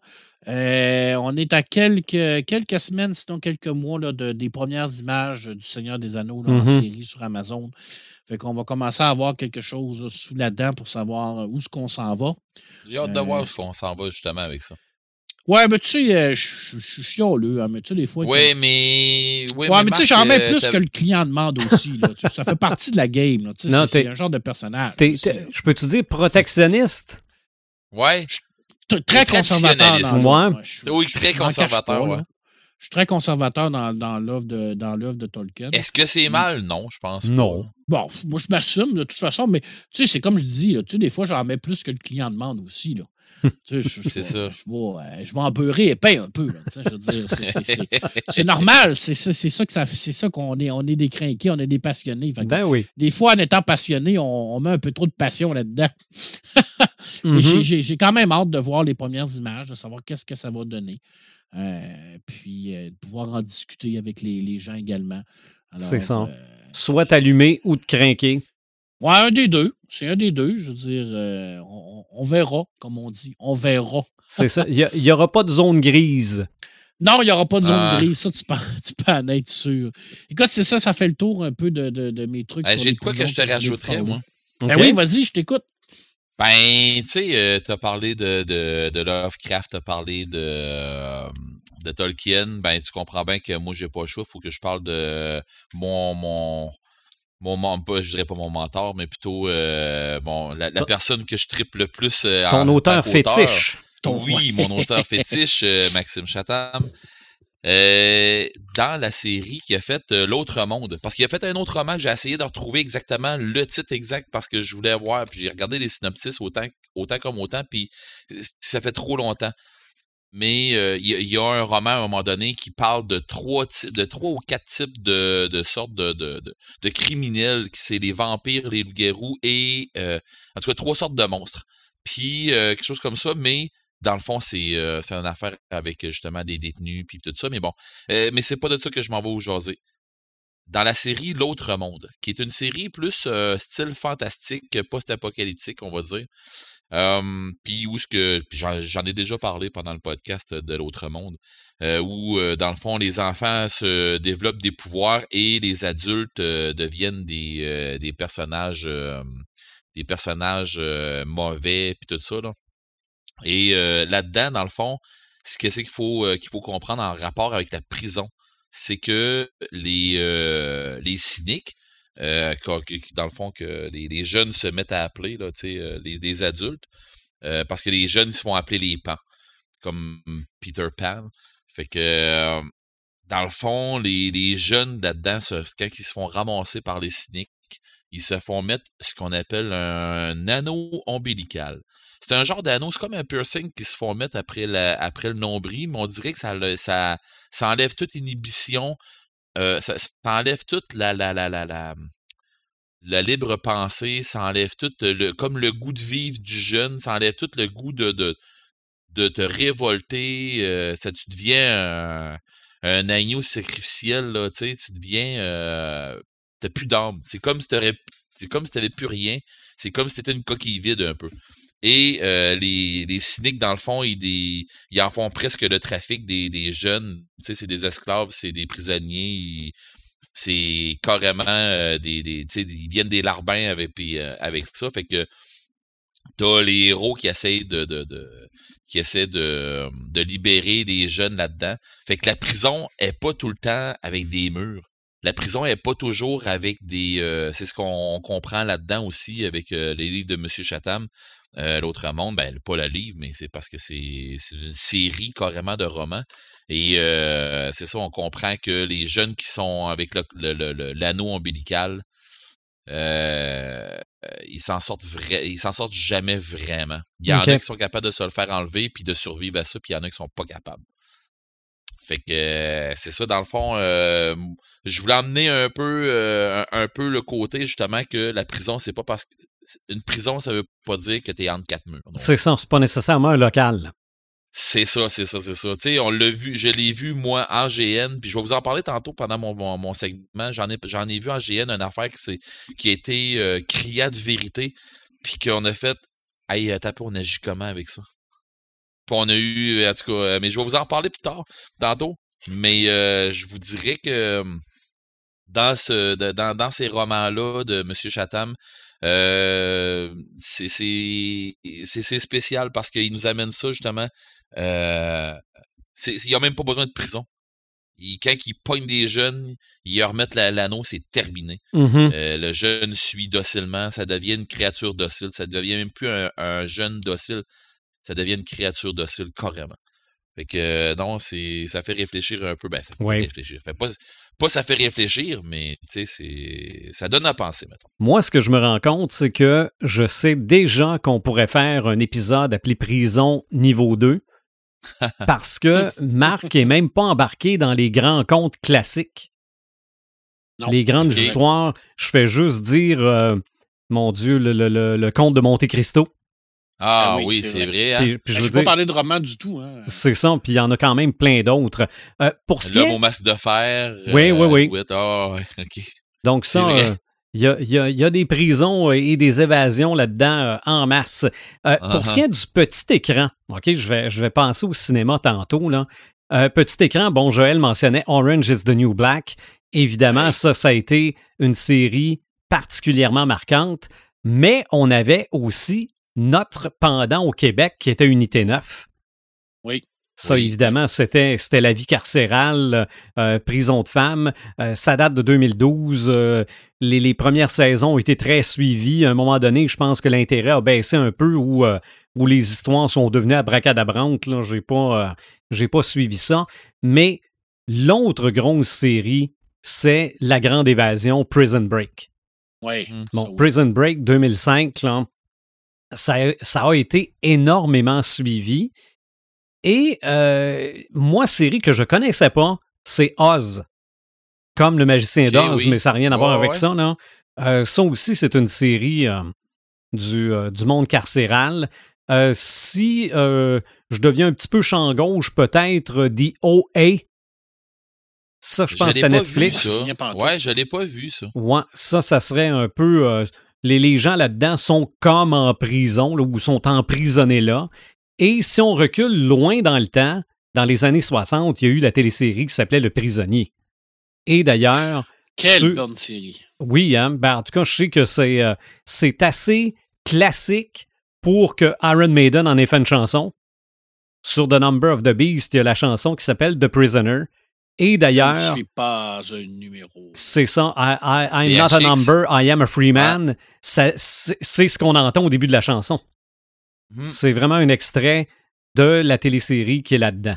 Mais pour ce qui est du cinéma, là, la liste pourrait, pourrait s'étaler sur trois podcasts. Euh, il y a un bout de film de prison sur lequel j'embarque pas vraiment, c'est dans les années 70-80. Il y a eu plein de films de, de prison de femmes. Là. OK? Le, le, le, ah. c'était de la sexploitation qu'on appelait. Là. Le, ah but, c'était, le but, c'était de les voir se battre, de, de se faire, de, de, les voir se faire torturer puis de les voir prendre leur douche. Ah, mon Dieu. C'est Quelle belle époque. Pas le genre de film qu'on verra en 2021. OK, ça c'est. C'est bien tant mieux. C'est bien correct. J'ai regardé, pour m'inspirer, un petit peu différents palmarès de films de prison. OK? Parce que ça existe. Et tous les palmarès que j'ai vus se terminent à peu près par le même numéro 1, qui est La ligne verte. Ouais, oui. 1999, ah. La ligne verte, ben, c'est peut-être aussi parce que ceux qu'on a interrogés pour faire le palmarès euh, pense à des films de 25-30 ans, non? Ah, mais je, je, honnête, je suis surpris. Je pensais que ça, allait être l'évadé dans le 4 os.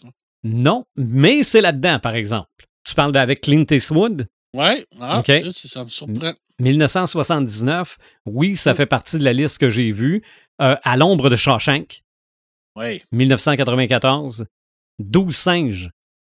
1995 prison dans 12 singes. Ben oui, ben, il est dans une prison. Ils sont en prison. Ouais. Ah oui, au début, avant qu'ils partent dans le passé. Ben, ouais, mais c'est parce que le gars, ça, il, est prisonnier, puis il est, envoyé dans, le passé. oui, oui, oui. C'est ça. C'est ça. ça pour une remise de peine. 1993, Au nom du père. L'acteur Daniel Day-Lewis avait été en nomination aux Oscars pour meilleur acteur. Euh, si on recule dans... réel, ça. Oui, si on recule dans le temps des films de prison qui sont particulièrement durs, en 1973, Papillon. En 1978, L'Express de minuit. Midnight Express. Ah oui. Ça, c'était assez rough, merci. Un film de football qui se passe en prison. Ah, ah, ah Mean Machine. Euh, non, non, mais Mean Machine. Ben, moi, celui dont je parle, c'est avec euh, Burt Reynolds. Ouais, c'est Mean Machine. refait avec euh, Avec Adam Sanders. Avec Adam, Sandler. c'est ça. Avec l'original est de 1974, puis le remake ah, est en 2005. Ah, c'est bon, ça. Pour vrai, c'est vraiment bon. Je peux pas penser à côté du Rocher, le The Rock. Ben oui. Et aussi, mon ami Sylvester Stallone s'est retrouvé en prison une couple de fois. Oui. Entre autres, en 89, c'était le film Haute sécurité. Ah, quel bon film. Ben, je sais pas si c'est un bon film, mais c'est un film de prison. oui. Mais. Tango et Cash qui était pas en prison aussi, à ben, Oui, il y a des, y a, des séquences de prison, mais c'est pas nécessairement un film où la prison est un personnage. Mais les gars se ramassent en prison, puis là, ils en mangent une salle après. Oui, il y a ça aussi. Mais Sylvester Stallone aussi avec Arnold Schwarzenegger. En 2013, il y avait le film Le Tombeau. Mais ça. Non, 3, c'est oui. Ça, c'était. il y a eu le 2 Le 2, le 2 puis le 3, je pense. Oui, oui, oui. mais ça, c'est pas sorti en salle. C'était l'équivalent, plus année 2000, des films sortis direct en cassette. OK? Mais j'avais payé, moi, pour le, voir, ce film-là, sur ma télé. C'est bon. J'avais trouvé ça correct. Oui, j'avais trouvé ça quand même bien. Il y a pire que ça qui s'est écouté, là. Ouais, là, peut-être. Il y a pire que ça qui s'est écouté, là. Oui, ben oui, absolument. Hey. Absolument. Là, si je vais un peu champ gauche, OK? Ben moi, j'en ai un qui est pas champ gauche, qui est très dedans, puis t'as pas nommé. Vas-y donc. Que je comprends pas que tu l'aies pas nommé. Shawshank Redemption. Ah oui, ben, ben, non, non, ben ça, je, je l'ai dit, ça. Deuxième. Ah, ok, j'ai oui. pas compris. Oui, 1994, oui, je l'ai sorti. Désolé. Mais euh, oui, ça, ça, en est un gros, en effet. OK. J'en ai d'autres, moi, qui sont peut-être pas champ à gauche, qui sont peut-être dans les prisons, mais vas-y, je veux. Euh, vas-y, vas-y. OK. Ben, je vais premièrement expliquer pourquoi je pense que c'est champ gauche. Le film Air Bagnard. OK. Con Air. Parce que c'est des prisonniers qui sont transportés d'une prison à une autre dans ah, un avion. Donc, on se rappelle tous de la coupe de cheveux de Nicolas Cage. Ben oui, absolument. Ben oui. Classique. ma question, pourquoi je dis que c'est peut-être un peu champ gauche, l'avion qui transporte des prisonniers d'une prison à une autre, est-ce que cet avion-là est une extension de la prison? Je pense que oui. OK, parce que là, je me demandais, je dis, ouais, c'est des prisonniers, mais ils sont plus en prison, là, j'étais plus sûr. Hey, ils s'évadent pas, les gars, là. Ils, dans le fond, sont comme, euh, sont comme dans un fourgon. Euh, ouais, c'est ça, un fourgon blindé. Oh, ouais, c'est ça. Il y a aussi, de 1997, c'est un film canadien, le film Cube. Oui. Ah. Moi, je l'avais dans ma liste. J'ai, je, me fais tout le temps une liste de, de, vos, de vos affaires aussi. C'est ça, au cas. Euh, je l'avais Cube. Non, mais je l'avais Cube. Ouais, parce que c'est une prison. Exact. Et ben, c'est une prison, oui et non, mais c'est ça. Ce, ce, genre de prison-là m'a amené à me poser la question est-ce que ce que Jigsaw fait dans Décadence, c'est des prisons ben, desquelles tu dois t'évader? Oui, mais non, c'est pas une histoire de prisonnier, mais t'es prisonnier quand même. C'est pas une histoire de prisonnier au niveau de la loi, mais c'est une mm-hmm. histoire de prisonnier au niveau de ce que la personne a te fait faire. Fait que oui, t'es emprisonné. OK. Ben, ben, je vois ça comme ça, là. Ben, ma, ma dernière question, de, de, prison imagée ou prison de l'esprit, est-ce que Hulk est une prison? Ouais, oui, je comprends. Ouais.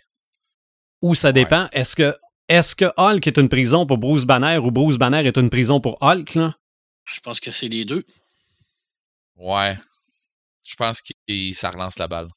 OK. Mais oui, mais oui, mais non, là. Mais je comprends ce que tu veux dire, mais c'est une prison de l'esprit, là. OK.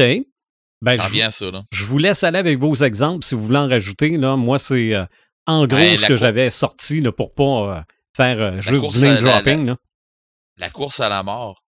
Tout le monde l'a vu, le Death Race, là, avec, euh, euh, voyons, je dirais pas, pas Vin Diesel, mais ah, oh, Colin. Ah, j'ai Non, Jason Statham. Ouais, c'est lui qui me vient en tête, ouais. C'est ça, c'est exactement ça. Ben, c'est ça, la course à la mort 1, 2, puis Alouette, il en pleut après. Là. Mais tu sais, c'est ça, ils sont tous dans une. C'est toute une grosse prison, leurs affaires. C'est une île, puis c'est une grosse prison. OK. Euh, C'est euh, un, que je comprends pas que tu pas nommé, que t'avais pas nommé, Alien 3. OK. ah, ben oui, c'est vrai. sont dans une prison. La planète est une prison. Mm-hmm. Carrément. Euh, après ça, euh, l'autre, un autre que la planète est une prison, le soldat avec Kurt Russell. OK. Ah, moi, je, ça, j'ai jamais vu, moi. Ouais, c'est un soldat qui est, qui est, qui est déclaré comme, euh, comme étant obsolète, puis il tombe sur une planète, une planète qui est une dombe, c'est une prison qui envoie tous les rejets de la société, puis ils envoient tout là. Fait que ça, c'est une autre affaire. Les prédateurs. Le, un film qui a été fait comme avec dans la même séquence que euh, AVP puis tout ça, là. Mm-hmm. Euh, toutes les Aliens versus Predator, des affaires comme ça. Mais euh, ils se ramassent tous sur une planète où c'est du monde c'est du monde violent, c'est du monde rough, tout ça. J'évite tous les autres films aussi là, que, qui ont été faits avec Stone Cold Steve Austin qui avait justement. je me souviens pas c'est quoi, là, mais tu sais, qu'il y avait tout le monde avait comme un, un truc après une cheville, là, puis tout ça, là. mais bon. Euh, qui explosait, puis tout, dont les, les, les, films euh, que j'ai écoutés, des films japonais. Vas-y. Je pense que ouais, dans, dans ce style-là. Parce que j'ai vu aussi des films euh, style qui, qui, étaient les précurseurs, ben, qui, qui, étaient avant Hunger Game, euh, des films genre euh, japonais qui étaient dans, dans, le même style, mais je me souviens pas juste du nom, mais c'est carrément la même affaire. C'est qu'on mm-hmm. se garoche euh, sur une île ou on se garoche sur une place et un peu comme le jeu Fortnite, tu as une zone qui rapetisse de plus en plus, puis c'est les derniers qui survivent. Là. c'est ça revient à une prison un peu. Puis dans les films, j'en ai un qui vient un petit peu une prison de l'esprit. C'est euh, Charter Island. OK. Mm-hmm. ouais, c'est vrai. Je sais, sais pas si tout le monde s'en souvient de ça, Charter Island. Euh, oui, exactement. Euh, lui, c'est carrément une prison de l'esprit, carrément. le gars qui, qui en revient pas, sa femme est décédée, puis tout. Là. C'est quelque chose de, de, de pas pire. sinon, dans les séries, tu nous as parlé tantôt un peu, mais tu as une série que j'ai je me semble que tu n'as pas parlé, sur Netflix qui s'appelle Island. Ah, non. Island. Je connais pas ça. Non. OK. Euh, c'est une prison sur une île, mais euh, c'est une nouvelle forme de prison. Euh, allez, le, allez le voir, c'est une pas pire série. J'ai bien aimé. Puis tu posais la question tantôt à savoir voir si telle affaire c'est une prison ou si telle affaire c'est une prison. La série qui avait Lost, est-ce que c'est une prison? Moi, j'ai pas suivi Lost. Je connais, je sais ce que c'est. C'est sûr. Jusqu'où je l'ai écouté, euh, je te dirais que c'est. Son prix là, hein? Ouais. C'est ça, son prix là. Hein? Fait, que tu fais, ah, je fais quoi avec ça? Mais bon, mm-hmm. c'était, euh, c'était mon, mon my two cents. Oui. puis tu vois, euh, puis même à ça, là, je suis pas embarqué non plus dans les téléréalités. Ah, ben ah, parce que je pense qu'il y en a une présentement sur Netflix aussi télé-réalité dans le monde carcéral, mais je veux dire, il y, en a plein d'autres, là. Oui, les documentaires carcérales, genre euh, tout ce qui est sur euh, Historia, des affaires comme ça, mm-hmm. ou des, affaires qui, qui, montrent les pires prisons, pis ci, pis ça, il y en C'est ça, puis il y a peut-être une prison de laquelle j'aurais pu parler aussi, mais je me disais, c'est pas tant le personnage ou l'élément nécessairement important de l'histoire, mais c'est quand même une prison qui a marqué. C'est mm-hmm. la prison vitré d'Hannibal. Oh mon Dieu. Ah hein. oui. Je veux dire, on, se rappelle, euh, on l'a tout vu, là. Il est derrière la oh, vitre. C'est pas une prison avec des barreaux, là. Non, non. Pas de danger qu'il y ait de barreaux, là. Non, non. on Ils l'ont mis dans des barreaux. On a vu ce que ça a fait. Hein. C'est ça. il est parti avec des morceaux coliques. Très, très mauvaise idée. Hein. C'est ça. S'il peut sortir la main, t'es fait. C'est trop euh, tard. un camp de concentration, tu considères, tu considères ça comme une prison? Oui. Oui. Parce que là, on, hmm. rentre dans la liste de Schindlers, on rentre dans la grande évasion. Ouais, frère alors on finira plus. Frère d'armes, quand il tombe là-dedans là dans le dernier épisode, c'est mon gars. Parce que moi, j'en ai pas parlé parce que je me suis dit, je vais me concentrer sur les prisons. Puis là, je me posais la question est-ce qu'on pourrait considérer ça comme une prison? C'est sûr que c'est une prison, mais, ben on rentre tout ça là-dedans. Parce que là, écoute, ça rouvre un niveau 2, là. Ça, facilement. facilement. Oh. parce qu'en oh. fait, une prison, c'est un c'est une situation dans laquelle tu es privé de ta liberté. ben, écoute, tu sais, dans Carbone, euh, Altered Carbone, hein, euh, carbone modifié, quand que les gens ils, se font enlever la pile, ton esprit elle reste dans la pile.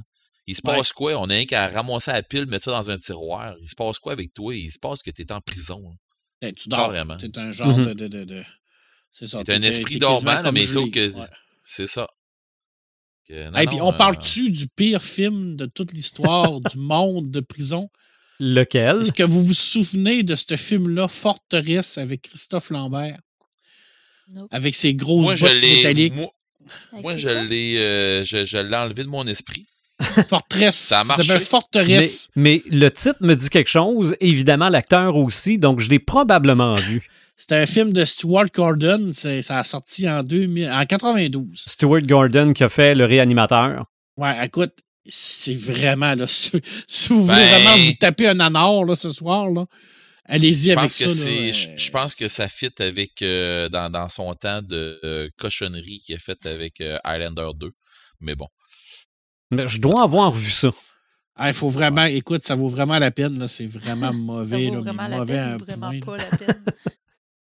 Ah non, mais tu sais, c'est. Ça, dépend, ça dépend ce que tu veux faire de ta soirée. là. C'est un film de Célisel. c'est vraiment, là. Ouais. Dans, écoute, dans, les, dans, dans, ce temps-ci, je suis en train de me taper des vieux films sur Tubi, fait que... Pour moi, tu vas, tu, vas, tu vas, être capable de le trouver. Fais, fais une ah, recherche sur Tubi, tu vas le trouver. C'est simple. Non, mais, correct, moi. Mais la section, la section horreur sur Tubi est raide, là. Je sais. Hein? Je sais, mais, mais dernièrement, euh, cette semaine, je me suis tapé, euh, en deux soirs, je me suis tapé, euh, tu sais, je vais me coucher genre vers 11h au soir, puis, tu sais, je me, j'écoute un peu une heure de film, de quoi de même, fait que des fois, je prends des petits films qui sont pas longs, des fois, je prends des films plus longs un peu, je me suis retapé Cloverfield. OK. Mais bon, euh, oui, il y a des affaires, euh, il y a des affaires dans, les, dans, dans horreur que c'est. Euh, non, non, sur, sur Tubi, je pense qu'il y a une espèce de, de, de, de jazz italien, là. Ah, J'ai juste regardé la bande-annonce. tout ce qui se fait comme film, mettons Terminator, tu peux l'avoir en. Terminator. Euh, en tout cas, c'est pas Terminator, mais c'est. C'est Exterminator, probablement. Exterminator. Non, non, non, non. il y a, il y a, des versions. oui, oui. Non, oui. En tout cas, il y a, il y a The Conjuring, quelque chose qui te fait penser que c'est peut-être la conjuration, puis ah. non, non, non, non, c'est pas ça, du tout. Mais bon. Hey, moi, je terminerai avec euh, des suggestions sur les films. OK. Parce que euh, vous avez tout euh, votre auteur fétiche et vos sujets de prédilection. Ah, puis là, toi, t'en as un, toi aussi. ben, Tu vois, moi, j'ai, moi, j'ai parlé de femmes en prison. C'était ça, mon sujet de prédilection. Ah bon. non, mais euh, moi, un, sujet sur lequel que je, je manque pas d'occasion de parler, c'est les Blues Brothers. Mm-hmm. Ah oui. Parce que les deux films commencent euh, quand les personnages sortent de prison. Dans le premier, c'est Jack qui sort de prison. Dans le deuxième, c'est Elwood. Puis le premier film se termine en prison. Les membres du groupe se retrouvent tous en prison et font euh, un show dans lequel ils jouent Jailhouse Rock. OK. Mmh. Euh, oui, ça fait, euh, avec les policiers qui sont tout le temps à leur trousse, là, ça fait pas mal partie euh, de leur univers. Maintenant, le côté pratique. OK? Red, c'est le gars pratique du podcast. Écoute, je vais vous dire comment. comment on fait pour se retrouver en prison? Non, c'est pas ça. Mais dans, dans, les, dans les jeux, dans le grandeur nature, il y a peut-être moyen de vivre en prison sans être un prisonnier. Euh, je te laisse aller là-dessus, Red. Écoute, je vais commencer par le début. Comment se sortir de prison? OK. Hein? On pige dans les cartes puis on essaie de pogner celle-là qui s'est marquée sortie de prison. C'est ça. La carte a toujours conservé avec soi. Oui, tout à fait. fait que sinon, à part de ça, je peux vous dire que pas grand-chose à faire. C'est ça. Ben, euh. pour, ceux, qui connaissent pas ça, des fois, c'est dans le jeu Monopoly. Là. Mais euh, je pense qu'on s'est tous retrouvés en prison dans ce jeu. là. Oh mon Dieu. Hein. Des fois, ça fait notre euh, affaire aussi. Mm-hmm. Ouais. Euh, dans les jeux vidéo, j'ai fait le tour des jeux vidéo, hein, puis euh, ok, ça pleut les jeux où ce que c'est qu'il y a des scènes en prison puis des affaires comme ça. Splinter Cell, puis je sais pas moi, Hitman, en tout cas Alouette là, il y en a une, il y en a une trollée des jeux, fait que je ferai pas du name dropping pour en faire. Je vais vous faire, je vais vous jaser de trucs qui se passent en prison. Il y a un simulateur de prison, ben, Prison Simulator, que tu fais un agent correctionnel. Et tu as des petits trucs à faire en rapport avec les prisonniers, des affaires comme ça. C'est comme un peu un, genre de simulateur où tu, tu, tu, tu, fais un petit peu des trucs louches des fois. Ton boss te donne des, des, des jobs à faire. J'ai jamais essayé. J'ai vu un petit peu comment est-ce que ça marche, puis j'ai fait Oh mon Dieu, je ferais pas ça. Mais bon, écoute, il faut que je vous en jase parce que c'est un, c'est un simulateur. Fait que oui, ça marche un peu comme en prison, mais on s'entend dessus que tu peux créer comme une quinzaine de prisonniers. Euh, tu es, dans ton bloc euh, que, tu vas gérer tout ça. Fait que j'ai pas capoté, mais écoute, il fallait que j'en jase pareil. C'est ça, ça, ça, existe. Ouais, c'est ça. Sinon, j'ai pas suivi la série, puis j'ai pas joué au jeu, mais j'en ai, j'en ai entendu parler beaucoup. Le jeu Prison Break de Conspiracy. ça a rapport avec la série de Prison Break, hein, on s'entend. Et c'est carrément tiré des personnages de cette série-là. je ne sais pas exactement qu'est-ce que tu sors, qu'est-ce que tu fais là-dedans exactement, mais tu essaies de te sortir de prison, bien entendu. Mmh mais l'intrigue là-dedans, ça doit être assez, assez comment je dirais, donc adapté avec la série ce que j'en comprends, ce que j'ai pu en lire, puis ce que j'ai pu en comprendre, c'est qu'ils ont vraiment fité ça avec la série. sinon, si une, une, séquence où on joue dans une prison, où ce qui arrive des trucs dans une prison, que je me souviens d'avoir joué, puis d'avoir eu du fun, puis d'avoir eu un mané, avoir été un petit peu sénère, dans Uncharted 4, dans le fond, on a on a des, des, des, des personnages là-dedans qu'il faut qu'on sorte de prison. Et euh, c'est un prison break que tu fais là, carrément avec euh, Nathan Drake et son frère qui sont, qui sont dans une prison dans un pays euh, peu riche. Fait qu'il arrive des trucs là-dedans. Fait que tu te pousses de la prison avec ton frère. Fait que c'est assez c'est assez pas pire. Je me, je me souviens d'avoir fait ce bout-là puis d'avoir fait Hey, je vais-tu finir par en sortir tabarouette? Fait que non, je me souviens d'en avoir, d'avoir eu du plaisir là-dessus. Euh, le jeu qui est euh, le, le, le, le jeu de prison. Euh, ça s'appelle A Way Out. J'en ai déjà parlé dans le podcast sur les duos, le podcast numéro 103. OK. fait que ça fait pas tant longtemps, dans le fond. Ben, ça fait, ça fait quand même un petit bout quand même, là, mais on est rendu au 121. Dans le fond, c'est deux prisonniers. Tu joues en coop et en simultané ben, je dis en simultané, là, mais dans le fond, il se passe des trucs. C'est comme si c'est un split screen. J'avais déjà jasé un peu de ce pendant ce podcast-là euh, sur, les, sur les, jeux en coop. Euh, puis dans le fond, sur les duos. Mais euh, il arrive un paquet de trucs là-dedans, puis tu essaies de te sortir de la prison, tu essaies de te sortir du pétrin avec les, deux personnages. Et pour vrai, je pense que c'est un jeu qui a été encensé, c'est un jeu qui a été qui a, été euh, aimé de pas mal tout le monde qui l'ont joué. Moi, je l'ai pas joué, mais euh, je peux vous dire que, que, c'est un, un jeu qui, si on parle de prison, c'est le jeu à avoir. Si vous voulez vraiment faire un jeu dans une prison. Euh, sinon, dans les jeux où des, des, des, des, mentions notables, une des mentions notables qu'il faut absolument que je dise, parce que encore là, la prison n'est pas toujours ce qu'elle est. Euh, pas toujours euh, une prison avec des quatre murs. Euh, dans Batman Arkham Asylum, Batman qui se trouve prisonnier un peu dans sa tête avec le Joker. Ou, qui ou que le Joker est emprisonné dans sa tête, là, on ne sait pas trop. ça vient un peu une suite de The Killing Joke, Marc, où ce que Batman, à un moment donné, il, parce que dans le fond, à un moment donné, Joker, le, Joker meurt là, dans les, Batman, Arkham Asylum, tout ça. Et sauf qu'il continue à hanter quand même Batman. Fait que, à quelque part, est-ce que Batman devient prisonnier de son esprit?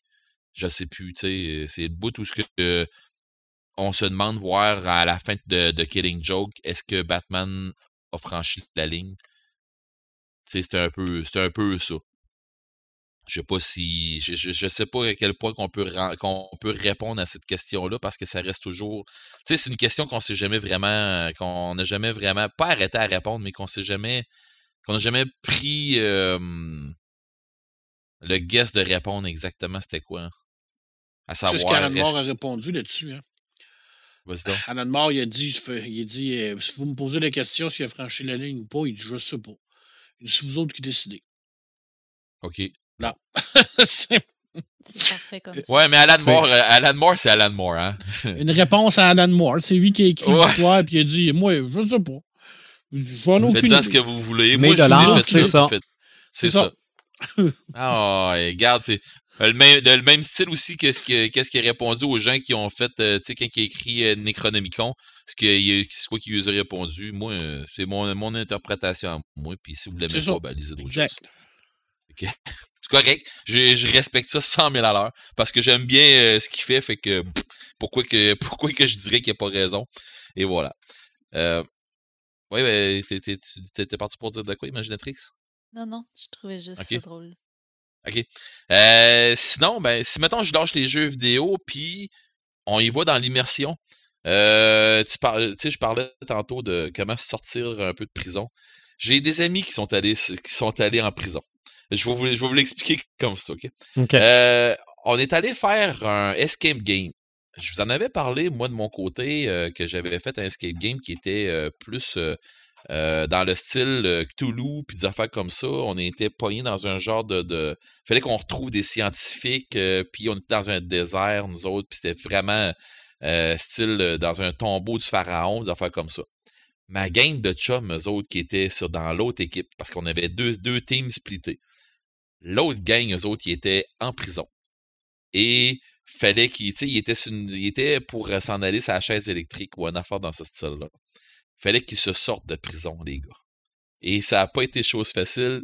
Je leur ai posé la question et je pense qu'il y en a un qui qui s'en est sauvé, puis c'était en vendant les autres. c'est d'affaire dans ce style-là qui a été capable de s'en sortir et ça a été la seule façon de s'en sortir. Ça n'a pas été, ça, pas été euh, vraiment pas que ça n'a pas été plaisant, mais tu ils ont eu des gars, ils ont eu du fun, un fun noir. Sauf que je sais pas qu'est-ce qui s'est passé dans le escape euh, room parce que on voulait pas en parler exactement. On voulait pas dire aux autres quoi faire, tout ça, d'un coup qu'on allait la refaire. Mais finalement, on l'a pas refait. Mais je pense que ça s'appelait Les Condamnés ou quelque chose comme ça. Et euh, la gang, justement, c'était des prisonniers, puis il fallait qu'ils sortent de là. Puis ils étaient vraiment mal pris. Fait que euh, non, euh, ça, ça, je me souviens d'avoir vu la face des gars quand ils sont sortis de là, ils ont fait.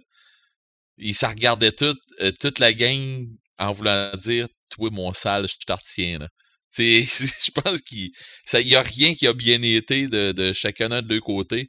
Mais je pense qu'ils ont trop joué la carte. moi, je me sors de là, puis fuck les autres. Fait que non, je pense que ça a été vraiment de quoi de le fun pour eux autres. Mais euh, c'était un escape room qui était fait. Fait que des fois, je me demande voir les escape rooms. Il y en a qui sont carrément des affaires à sortir de là, puis ça presse parce que tu vas crever là. Ou il y en a que c'est des recherches, puis des affaires comme ça. Mais ceux qui ont euh, les escape rooms, qui ont euh, les. Euh, comment est-ce qu'on est dit ça en français, escape room? jeu de Jeu d'évasion, probablement. Ouais, un jeu d'évasion, c'est mm-hmm. ça. Bon, ben, les jeux, les jeux d'évasion euh, qui ont rapport avec, euh, avec des recherches, des affaires comme ça, c'est quelque chose. Mais ça donne un stress. Mais les jeux d'évasion où ce que ta vie en dépend, où ce que c'est ben, on s'entend, là, c'est pas vraiment ta vie en dépend, mais où ce que tu dis, OK, euh, faut que je me sorte de là, puis ça presse parce qu'il va m'arriver quelque chose, là. Euh, je pense que ça t'amène un genre de petit stress de plus où ce que tu dis OK, c'est vrai là. Faut, faut, faut que je me sorte de là et puis ça presse. C'est ça, tu as un temps X pour le faire. Ouais, c'est ça, c'est ça. C'est là que tu fais, c'est là que tu fais OK, euh, je crève-tu là, moi là? Tu sais, je, je viens-tu d'y passer? Si c'était vrai, là, je viens-tu d'y passer? Fait que non. Euh, je me souviens que les gars, ils sont sortis de là puis qu'ils ont fait Wow, c'était hot. C'était vraiment hot je parlais tantôt euh, dans les grandeurs nature, un truc qui nous est arrivé, nous autres. Euh, puis c'est là là qu'à un moment donné, vous allez comprendre un peu la prison en va où. La prison, elle peut être euh, entre quatre murs, mais elle peut être dans ta tête aussi. Là, puis c'est là, là que ça te pète d'en face des fois. Tu sais, euh, en grandeur nature, nous autres, quand on, mettons qu'on va pogner quelqu'un qui. Tu sais, il y en a des, y en a des grandeurs nature où il peut y avoir des prisons, puis des affaires comme ça, où ce que tu vas pogner quelqu'un, puis il faut que tu l'envoyer en prison.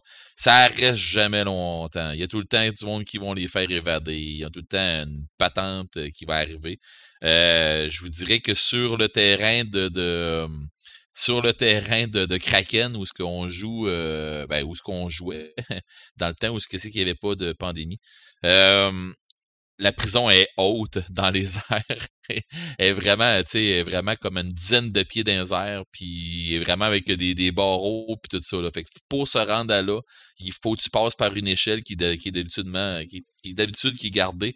Fait que là, ben, c'est vraiment une histoire avec des barreaux puis tout. Mais c'est rare que des gens, que des, des, des, joueurs qui vont se ramasser là-dedans là, pour la simple et bonne raison que euh, on, tu payes pour une activité, c'est pas pour être enfermé toute la fin de semaine. C'est mmh bien entendu. Bon, il faut qu'on faut qu'on fasse arriver quelque chose. Sauf que pendant que j'ai fait Bicoline une année, on s'est ramassé avec une avec euh, une bataille qui, qui organisait euh, l'héritier du euh, l'héritier du sultan et le sultan. Fait que c'est comme euh, les rebelles qui se rebellaient contre le sultan et le sultan que lui faisait non non un peu là moi je vais me je vais écraser ça cette rébellion là puis à un moment donné est venue l'histoire de euh, les rebelles qui disaient que tu faut se lever contre le sultan parce que lui est pour l'esclavagiste puis pour ci puis pour ça puis bon à un moment donné, il y a eu comme justement euh, du brouhaha qui se passait en avant de, de, de, notre auberge. Parce que euh, le sultan, il y avait. L'attente du sultan, ça a donné qu'il est en plein milieu du terrain. Et en plein milieu du terrain, il y a quoi? Il y a notre auberge.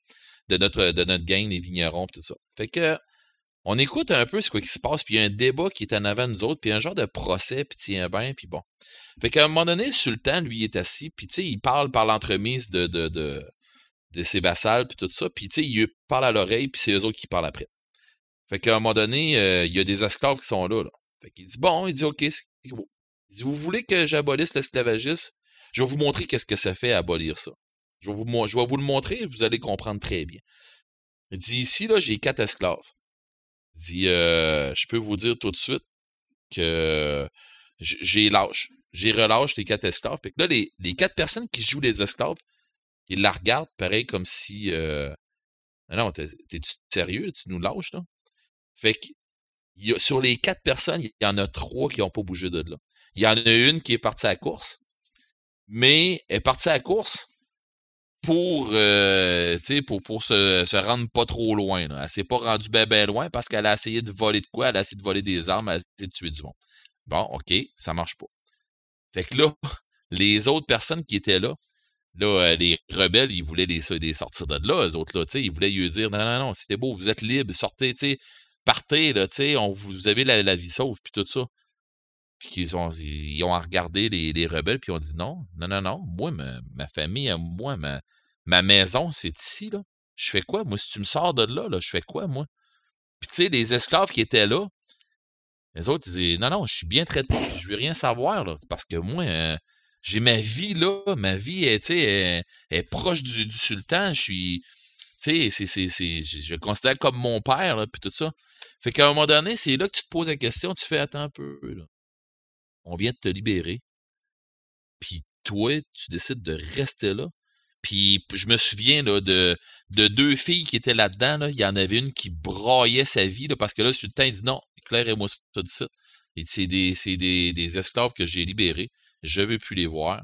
Hey, la jeune fille, elle broyait, elle essayait de retenir, elle se tenait après les jambes des serviteurs qui étaient là, puis qui, tu sais, pour pas se faire euh, amener. Puis là, lui, le, sultan qui appelle ses gardes, puis qui dit non, non, Claire et moi ça, ils sont plus à moi, Claire et moi, de, de, de, de ces, euh, de, ces personnes-là. C'est des personnes libres, je veux plus les avoir à Romois.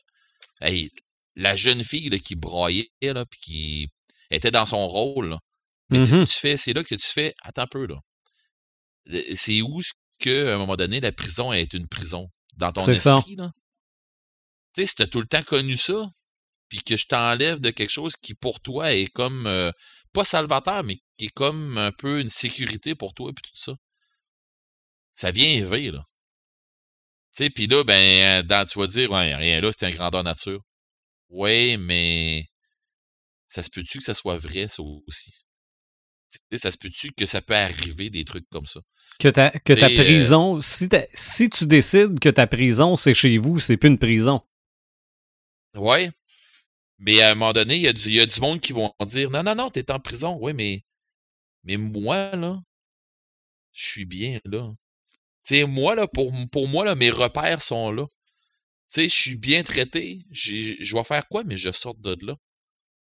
Je vais, je me ramasser dans quoi, mais je sors de là. Tu sais, c'est de l'inconnu. C'est, il y a du monde qui ont, tu sais, euh, comme on disait tantôt là, à savoir les, gens qui, qui, sont là-dedans depuis des années, des années, des années. La réinsertion, la réinsertion sociale se fait de plus en plus dur. Puis, c'est, j'amène ça comme point parce que dans le fond, euh, tu sais, faut que je me mette dans l'immersion de ça. Mais en réalité, là, la vraie immersion de ça, c'est quand tu ressors de là. là. Tu sais, on l'a vu dans l'ombre de dans Shawshank Redemption, dans l'ombre de l'ombre de Shawshank. Quand que le monde sort de là, il y en a qui sont pas capables. Mm-hmm.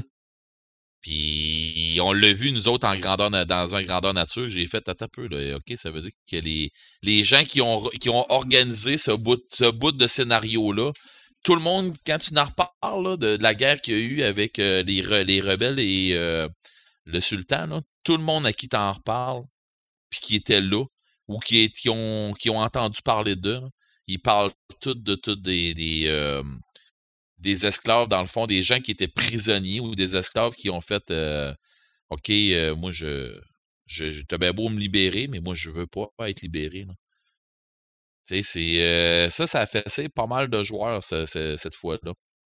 Ça, ça l'a, euh, ça ébranlé beaucoup de joueurs. Fait que euh, la prison, dans les jeux vidéo puis dans les jeux d'un bord puis de l'autre, ça devient bien le fun, bien drôle, tout ça, mais des fois, ça peut venir assez élevé pour assez élevé pour se dire pas on va-tu trop loin, mais on vient-tu taper quelque part où ce que c'est que les joueurs pensaient pas qu'on allait aller? Mm fait que c'est pas mal ça.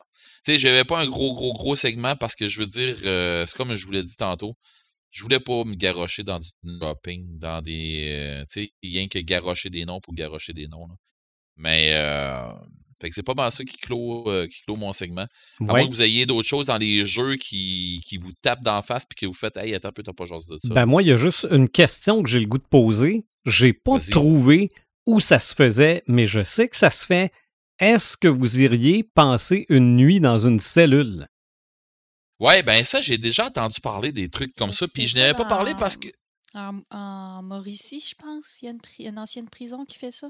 Peut-être. Ben oui, oui, puis euh, c'est ça, je sais que il me semble que oui, c'est en Mauricie, mais euh, ils l'ont déjà fait à Alcatraz aussi.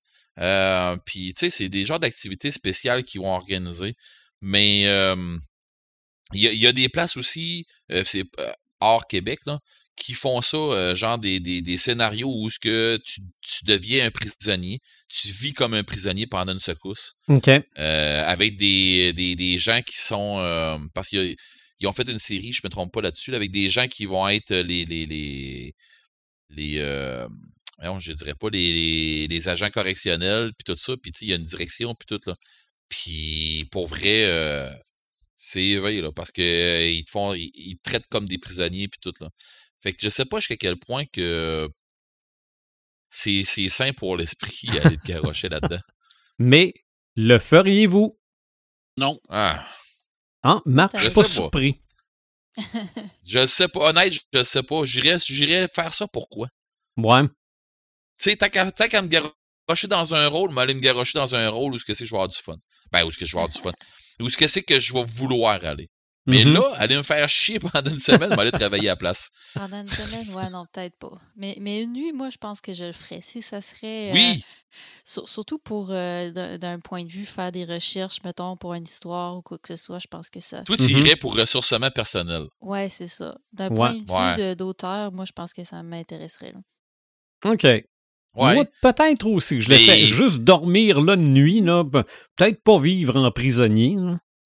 Ben, c'est pour ça que je disais, t'as qu'à aller là une semaine, mais aller travailler. Mhm. c'est ça, au, moins tu serais payé pour. Ouais, c'est ça. Mm. C'est pour ça que je me demande à quelque part. Ouais, l'immersion, ok. Euh, jusqu'à quel point. tu sais, euh, j'y reviens souvent à ça. Oui, tel sujet, c'est bon, mais jusqu'à quel point? C'est ça. C'est ça. La prison, c'est bon, jusqu'à quel point? Donc, on s'entend que pour ce qui est du monde des prisons, on pourrait facilement faire un autre épisode là-dessus, ce qui va peut-être arriver dans les 100 prochains épisodes, on sait jamais. Vous écoutez le podcast des Crinqués et on termine toujours par nos Samalumes. On va commencer avec Imaginatrix. Ouais, ben moi, en fait, euh, cette semaine, je vous parle d'un Samalume qui a viré en Samétain. Euh, en fait, euh, ça m'allume, c'était euh, la dernière saison de American Gods de Neil Gaiman que j'ai vraiment dévoré, que j'ai vraiment adoré. Je l'ai trouvé tellement tripante où est-ce qu'ils nous ont apporté avec cette histoire-là. Parce qu'on le sait, oui, c'est basé sur le, le, livre de Neil Gaiman, mais euh, on diverge beaucoup, beaucoup de l'histoire originale. Puis c'est très correct parce qu'on nous amène dans des places vraiment intéressantes. Puis euh, ce qui était fun de la saison 2, ben c'est ça, il nous amenait complètement ailleurs. Euh, il y avait des personnages qui étaient morts dans le début du livre, que là, ils ont, ils ont duré beaucoup plus longtemps dans cette saison-là. Ils se sont rendus plus loin. mais à la fin de la saison 2, ben pouf, on nous ramène dans l'histoire principale du livre. on nous ramène dans, des bases qu'on connaît. Fait que la personne qui a lu euh, le livre, ben, elle sait exactement vers où ce qu'on s'en va dans la saison 3. Fait que ça, j'ai trouvé ça très bien fait. Puis la saison 3, honnêtement, moi, elle a entièrement répondu à mes attentes.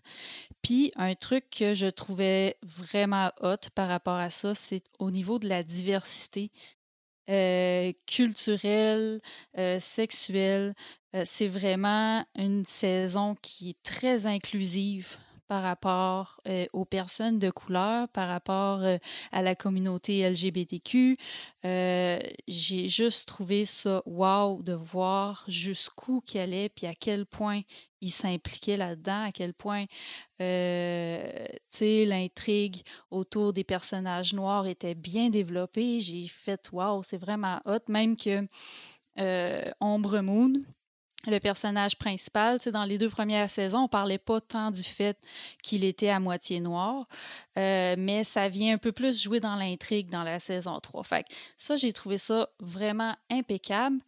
Par contre, mon bémol, c'était que à travers toute cette diversité culturelle-là, je trouvais qu'il y avait un personnage qui brillait par son absence, et c'était le personnage de Monsieur Nancy, euh, qui était joué par Orlando Jones. Et euh, en finissant la, la, saison 3, dans le fond, ben, je suis allée euh, taper sur Internet pour savoir pourquoi ce personnage-là ne se retrouvait pas dans cette saison-là, parce que je trouvais qu'il aurait vraiment fité. Mmh. Et d'apprendre que, dans le fond, il s'est un peu fait virer de la série. Euh, les raisons sont un peu floues. Ce que mmh M. Jones a dit, dans le fond, c'est que il se serait fait dire que le personnage de euh, M. Nancy donnait une mauvaise image euh, à, la à la communauté noire, que c'était pas l'image que la communauté noire voulait recevoir, d'un un dieu fâché qui euh, amène ses fidèles à se rebeller et tout. C'était pas l'image qu'on voulait vraiment projeter. Puis c'est aussi fait dire que le nouveau, en fait, il y a eu un, nouveau euh, producteur et le nouveau producteur, lui, se défendait en disant que ben, il était capable d'écrire de la perspective d'un homme noir le producteur en question, il n'est pas noir, il est blanc. Je tiens à préciser. Fait c'est un peu euh, c'est un peu bizarre. Puis la chaîne Stars qui diffusait la série s'est défendue en disant que dans cette section-là du livre qui, qui allait être adapté pour la saison 3, ben, le personnage de Monsieur Nancy n'était pas présent.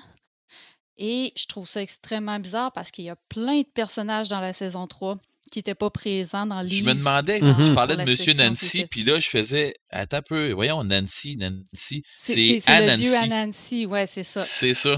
C'est ça. Puis, euh, Puis bref, c'est ça, il y avait comme plein d'autres personnages qui normalement n'auraient pas été supposés être là à ce moment-là dans le livre, mais c'est comme juste lui qu'on a viré de bord dans le fond. Fait que je trouve ça un peu plate, toute cette histoire-là. J'ai comme l'impression qu'il y a eu un conflit entre le, producteur puis euh, Orlando Jones. Euh, puis que le producteur. Euh, tu sais, quand il dit qu'il est capable d'écrire la perspective d'un homme noir, c'est un peu comme s'il faisait du, du, du white splaining. C'est comme si. ou quand ils disent de savoir qu'est-ce que la communauté noire veut comme personnage noir c'est un peu dire, ben nous, on est blancs, puis on sait qu'est-ce que les Noirs veulent. C'est, c'est, je vais le dire, c'est du racisme. Puis c'est ce que je trouve vraiment plate par rapport à toute cette euh, situation-là. Probablement qu'il y a eu des conflits entre le réalisateur puis l'acteur, puis l'acteur s'est pas laissé marcher sur les pieds, il a parlé, puis c'est probablement ce qui a, mené à son, à son congédiement. Je trouve ça plate aussi parce que l'acteur euh, oui, il jouait, mais euh, il jouait son personnage, mais il avait aussi écrit notamment des dialogues parce que quand il était arrivé, euh, dans la saison 2, ben, son personnage n'avait pas des, dialogues très forts, très, son personnage n'était pas très développé. Puis c'était la même chose pour les autres personnages de couleur. Fait qu'il euh, s'était proposé pour écrire, réécrire certains dialogues. Il fait qu'il avait travaillé sur l'écriture. Fait que si ça avait vraiment été juste un problème que le personnage n'était pas dans l'histoire qu'il voulait pour la saison 3, ben au moins il aurait pu le garder pour faire un peu d'écriture comme il avait fait dans la saison 2. Fait que euh, là où ça m'amène, ben, ça a fait une controverse, évidemment. Ça, mm-hmm. date de 2019. Puis, euh, ça a fait une controverse. Il y a beaucoup de gens qui ont décidé de boycotter la série par rapport à ça. Et, on les comprend. Euh, tu sais, je me mets à leur place. il y avait un personnage qui admirait beaucoup, puis qui, qui voulait absolument revoir dans la saison 3, puis qui se fait tasser de même. Euh, tu sais, moi, je j'aurais probablement pas écouté la saison 3 en, sachant ça. Il y a aussi eu euh, un autre scandale par rapport à la présence de Marilyn Manson dans la série. Euh, Marilyn Manson, entre-temps, a été accusée d'allégations d'inconduite sexuelle sur une de ses ex. Ça a fait un autre scandale. Ils ont décidé de retirer euh, sa participation pour le dernier épisode qui n'était pas encore diffusé à ce moment-là. Euh, là, les gens boudaient American Gods à cause de ça, puis il y en a d'autres qui boudaient American Gods parce qu'en partant, il n'aurait pas dû mettre Marilyn Manson parce qu'on savait déjà qu'il y avait des. des, des, des allégations Des allégations, c'est ça.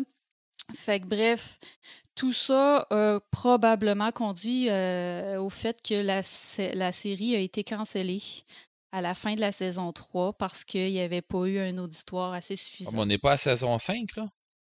3. 3? OK, je me trompe pas. C'était la saison 3 qui a été diffusée cette année. C'est bon. Euh, de, de, janvier à mars. OK. Fait que, bref, c'est ça. À la fin de la saison 3, ben, euh, ça a été cancellé. Ils ont justifié ça par un manque d'auditoire. De, euh, je trouve ça super plate parce que dans le fond, c'est comme si euh, il, avait, il avait mis confiance dans les mauvaises personnes, puis c'est ça qui les a menés là, dans le fond. Mm-hmm. Fait que, tu sais, les gens qui étaient fans de la série, euh, ils pourront pas voir la suite. Évidemment, si tu le oh, livre, tu sais exactement. Ben, c'est ça. Si tu le livre, tu sais exactement comment ça se termine. Mais Neil Gaiman est en train de de négocier avec Netflix pour, pour la ouais, Non, mais c'est pas non, c'est pas Netflix, c'est euh, Stars. Ouais, mais Neil Gaiman, il, a dit qu'avec Star, c'était fini. OK. Puis qu'il allait faire probablement une mini-série, probablement qu'il allait faire. Euh, Sauf qui est temps que, pour parler. Là. Encore là, les, les, droits appartiennent encore à la production qui est Fremantle. Puis, euh, puis tu sais, c'est un peu eux qui ont merdé, là. Tu sais, c'est pas le diffuseur qui a merdé, là. Fait que, il n'y aura pas le choix de travailler avec eux s'il veut finir ça. Euh, moi, en tout cas, s'il finit, j'espère qu'il va ramener les, les acteurs euh, de la ça série. Fait deux fois, ça fait deux ou trois fois que j'essaie de finir le dernier épisode et je suis pas capable. Pour va le finir. Ça va être où, je sais pas, mais il va le finir. il a dit que ça va se finir. Puis ce que, ce que j'ai aimé du dernier épisode, ça faisait exactement comme dans la saison 2, c'est que tout le long de la saison, on a divergé du roman. Puis, à le dernier épisode, on en revient exactement dans le roman, puis on sait exactement où est-ce qu'on s'en va après ça. Fait que ça, j'ai trouvé ça pas pire. Euh, mais tu sais, bref, c'est ça. Fait que c'est à voir, c'est ça. Neil Gaiman est en train, a dit que c'était pas terminé, qu'il voulait offrir aux fans euh, une fin. Fait qu'ils ils, savent pas encore quelle forme que ça va prendre. Ça va être une mini-série, un film ou. Euh, ben, ça vient peut-être rejoindre ce que Pepperman dit aussi. Là. Ah, il va le finir, mais ça va être où, je sais pas, mais il va le finir. Ça, ça va être où, puis, puis tu sais, ça va être avec qui? On ne sait pas, mais, euh, mais bref, j'ai juste trouvé ça plate, toute cette histoire-là. Là, ils ont vraiment perdu beaucoup de fans, je pense, en faisant confiance aux mauvaises personnes. Puis, euh, puis bref, je trouve juste ça plate parce que c'était un chef-d'œuvre. Puis tu sais, après, avec le recul, avec ce que, ce que, ce que j'ai su après avoir écouté la série, que j'ai trouvé tellement formidable, je me demande si ils n'ont pas été inclusifs à ce point-là, justement, pour comme se rattraper des, des, des erreurs qu'il y avait eu avec Orlando Jones. Puis c'est pas le seul euh, c'est pas le seul acteur de couleur non plus là, qui avait été euh, supprimé de la distribution pour la saison 3. Là, on pense au personnage, au personnage du Jin, qui, est complètement absent aussi. Puis, tu sais, c'est vraiment une disparition qui est bizarre. Là. Il était très présent dans la saison 2, puis Saison 3, pouf, puis là, partout. Fait que. Vrai. Hein? Ça fait, ça fait un peu bizarre, honnêtement. Puis. Euh, je trouve ça là, dommage. t'as l'autre, son amant, qui essaie de le trouver, puis qui a de la misère à le trouver, puis euh, ouais. Je me suis dit à un moment donné, on va finir par n'aboutir, si bol. Euh, ok, le Jin te dit, fais ta voix tout seul, je suis d'accord, là, mais, tu vois bien que ce gars-là, il cherche le crime à avancer de quoi, là, mais bon. Ouais. Mais, mais à l'heure de charge, ils ont quand même fait exploser Marilyn Manson, ce qui est quand même un peu jouissif. ouais. mais c'était, c'était pas lui, là, mais. Euh, non, mais c'est son personnage. Ouais, ouais. c'était quand même assez ils ont décidé de le liquider assez euh, violemment. Mm-hmm. J'imagine que pour, euh, pour les fans qui étaient heureux de savoir qu'il l'avait retiré de la, de la, série, euh, j'imagine que ça devait être une, belle. Parce que moi, je me rappelle avoir vu le premier épisode, l'avoir vu dans le premier épisode, faire comme Oh my God, il l'avait pas retiré. Tu sais, j'étais comme Qu'est-ce qu'il fait là? Puis là, après ça, d'aller voir, puis voir que c'était juste les épisodes dans lesquels il n'était pas encore apparu, les épisodes qui n'étaient pas diffusés au moment des, des accusations. Je même pas reconnu. Ben, moi, je l'avais reconnu quand même euh, assez rapidement. Là. Mais il y a plein de gens qui ne le connaissent pas plus que ça, puis que euh, ça, ça, ça, le, ça a absolument rien fait de, le voir là. Oui. Fait que, bref, c'était ça, mon gros Samalume qui a tourné en Samétain. OK. Toi, Marc? C'est une très bonne saison en plus, la 3. C'est ça qui, mm-hmm. qui, est plate. Moi, j'ai beaucoup, beaucoup aimé ça. Beaucoup aimé ça. J'ai hâte de voir si ça va se finir un jour ou l'autre. Mm-hmm. Connaissant Neil Si vous voulez savoir la fin, là. Ah oui, ben vrai. ça c'est sûr. Surtout la finale de la saison 3 est à couper le souffle. C'est comme wow, mm. c'est tellement intense. Mais, euh, les gens qui n'ont pas lu le livre et qui voient cette finale-là, puis en sachant que la série est cancellée, moi, je pense qu'il y a des gens qui vont être frustrés. Là. oui, oui, tout à fait. c'est comme non, non, donnez-nous en plus. Là. Ben oui. Écoute, euh, j'en ai, euh, j'en ai plusieurs, mais je vais rien que t'en parler de un. Euh, c'est une, une, BD que j'ai reçue en, en cadeau. qui va sortir au mois de juillet au Québec, qui est sorti présentement en Europe. Euh, je t'avais déjà parlé de Wendy, la conférence de Wendy de Fabrice Lehenaf qui avait sorti euh, il y a quelques années. Euh, là, il nous revient avec une nouvelle BD, une BD sur le capitaine Bling. Le capitaine Bling, c'était le capitaine de la Bounty, qui a eu la, fameuse mutinerie du Bounty. Et c'est une BD historique sur, sur le capitaine, le, capitaine William Bling, qui a eu à faire face à trois mutineries dans sa carrière. Hein. C'est pratiquement un record historique pour un officier euh, de la marine anglaise. Écoutez, c'est une BD euh, absolument extraordinaire sur l'histoire de la, la marine, sur l'histoire de, de, la Bounty, mais également surtout sur l'histoire de, de, ce capitaine-là. Euh, Fabrice Lehenaf revient avec un dessin hyper réaliste, mais là, on est vraiment dans le dessin couleur directe. c'est à couper le souffle. On a vraiment l'impression d'être en mer. On a vraiment l'impression d'être sur les bateaux.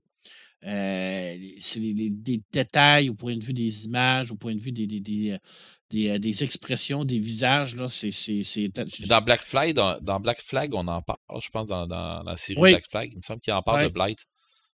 Me semble. J'ai, rarement vu une, BD aussi dans, dans, le hyper réaliste que ça. On est on est vraiment dans une classe à part. Là, je veux dire, euh, on est dans, dans, les Jimmy Nice, puis dans, dans ces, euh, ces, genres-là. Là. C'est vraiment une super belle BD. Puis c'est historique. Alors, j'ai appris un paquet d'affaires sur William euh, Blight que je ne connaissais pas sur les, toute l'histoire de, ces fameuses mutineries-là. c'est vraiment super intéressant pour les gens, en plus, qui, aiment la marine, qui aiment les bateaux, qui aiment cette histoire-là. Là.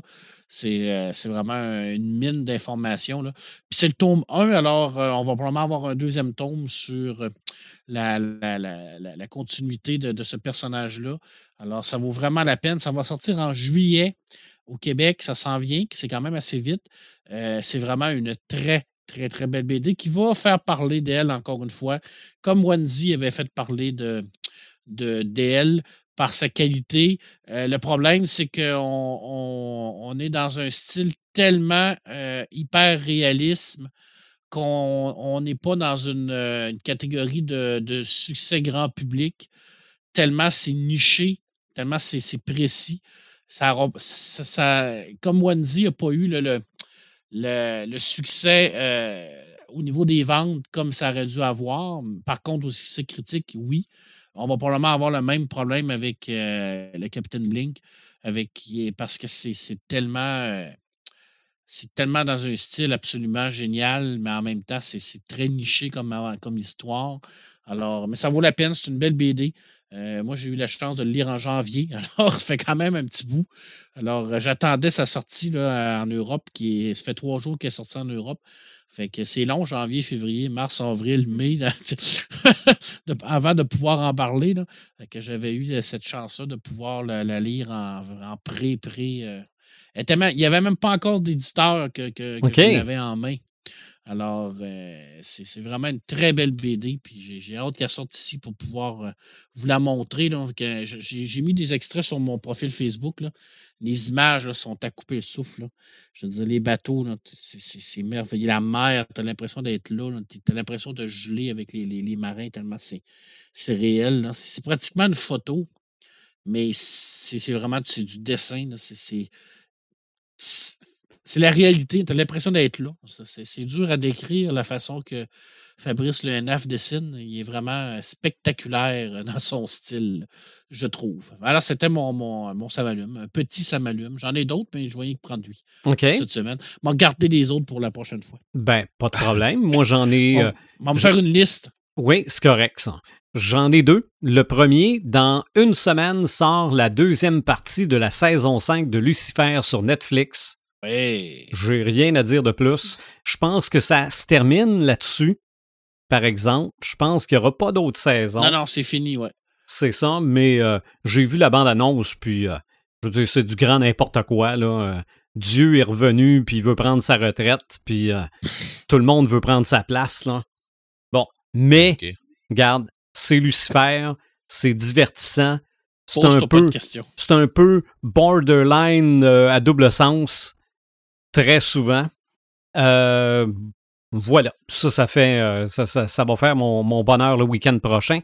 Euh, aussi, ben, Paperman parle souvent des auteurs, mais Paperman parle maintenant avec les auteurs. Mm-hmm. Ça, je trouve ça le fun. je trouve ça bien, bien le fun. Surtout que au moment où tu fais ça, normalement, ils ne sont pas encore couchés. Non, non, ça fit bien. Ils sont, sont dans la soirée. Alors, pour une fois qu'on a un horaire qui, qui, qui fit avec eux autres, fait que euh, midi ici, 6 heures là-bas, là, fait que ça va bien. Mm-hmm. Puis euh, là, je peux déjà vous, euh, vous, vous, confirmer que vendredi prochain, je devrais avoir Guillaume Beck et Richard Maranzano pour parler des trois fantômes de Tesla. OK. Alors, qui a sorti. J'ai Luc Brunswick qui a confirmé aussi pour venir parler de Urban 5 qui va sortir au Québec en juin.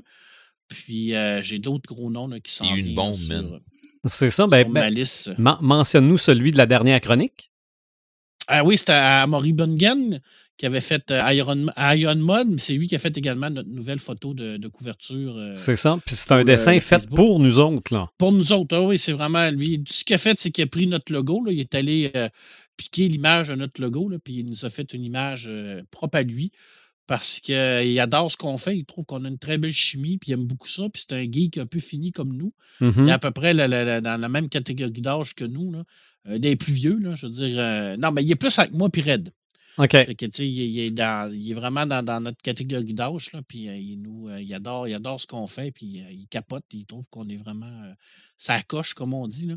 Fait que lui, c'était un genre de petit cadeau parce qu'on avait parlé de sa BD. Fait qu'il nous a fait ça en cadeau. Il nous a envoyé ça, puis il nous a dit, gars, faites ce que vous voulez avec. Puis euh, on va sûrement, on va peut-être l'avoir aussi pour un épisode de podcast à un moment donné. Ben, pourquoi pas? Il est bien intéressé à venir. Il suffit de, trouver peut-être un sujet là, qui, pourrait, euh, qui pourrait finir euh, s'infiltrer. Puis là, il est en train de préparer une nouvelle BD, mais une BD sur la Medieval Fantasy. OK. Alors, complètement différent de son autre BD qui est de la science-fiction pure. Alors, j'ai hâte de voir qu'est-ce que ça va donner. Mm-hmm. Et Red, ton samalume ou tes samalumes? Euh, je suis un petit peu comme, euh, comme euh, Imaginatrix pour un truc. là. j'ai eu. J'avais un samalume qui s'est transformé en. Ah, ok. Il me semble que ça pourrait être De, de Bad Batch. J'avais des grosses attentes sur Disney Channel, puis je pensais avoir de quoi de pas pire plus que ça. Puis je sais pas, j'ai l'impression de, réécouter des épisodes de Clone Noir que j'avais déjà vus. J'ai vu des, des, commentaires du genre aussi. Ouais, il y a des épisodes que j'ai fait. Ben ouais, non, c'est quoi cette affaire-là? Il me semble que j'ai déjà vu ça. Mais c'est parce qu'il ça rebase sur des épisodes de Clone Noir, puis c'est comme des genres des, des genres d'épisodes à côté de ce qui s'est passé pendant Clone Noir. Puis t'as des, épisodes qu'on dirait qu'il se passe fuck all. Euh, parce qu'il y a le premier épisode qui est une heure et quelque chose.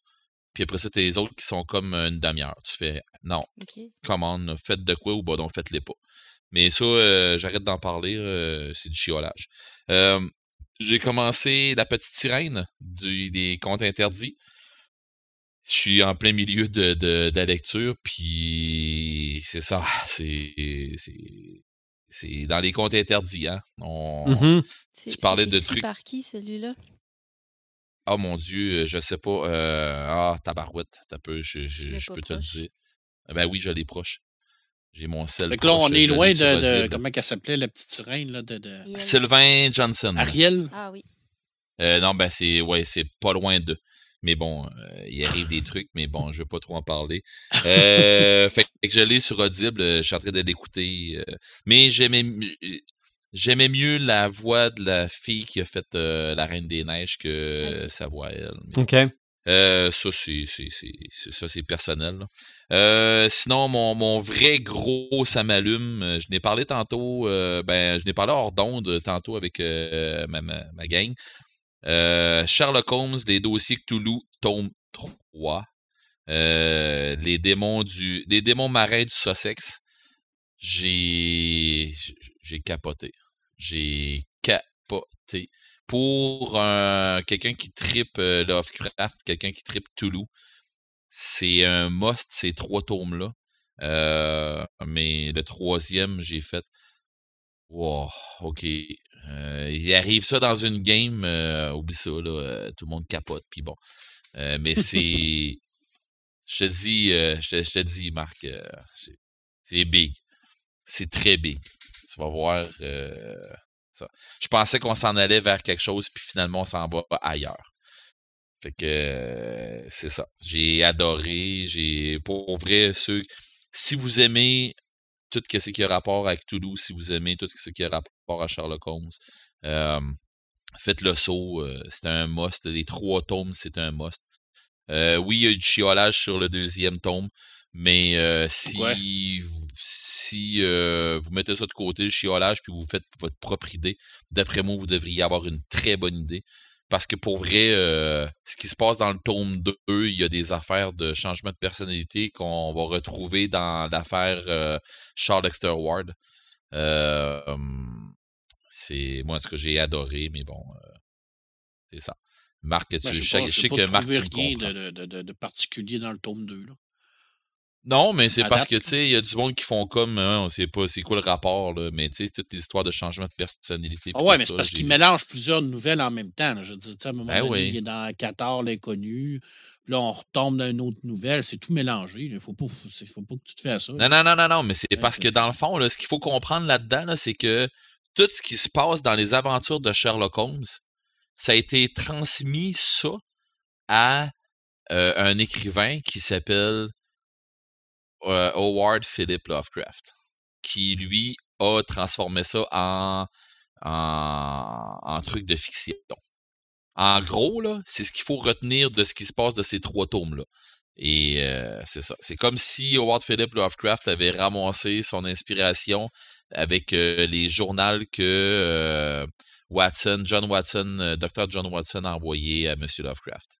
Parce que ils sont Moi, j'adore. Moi, pour vrai, là, c'est, j'adore, mais écoute. Euh, j'ai été un petit peu troublé par la mort de la femme à Watson dans le tome 2. Là. ouais. J'ai trouvé que c'était hard un peu. ouais, mais c'est, ça. Euh, c'est, ça. Mais écoute, euh, les, les, gens qui trippent là-dessus, euh, sauter là-dessus, c'était un must. j'ai adoré. J'ai vraiment adoré. OK. On sait de quoi il sera question à l'épisode 122. Yes. Joël. Oui, mais où on va s'en aller avec ouais, ça? moi, mais ça, c'est toujours la question qu'on se pose à chacun des épisodes.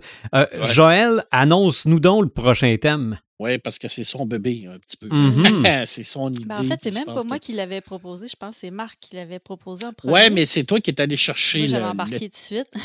ouais.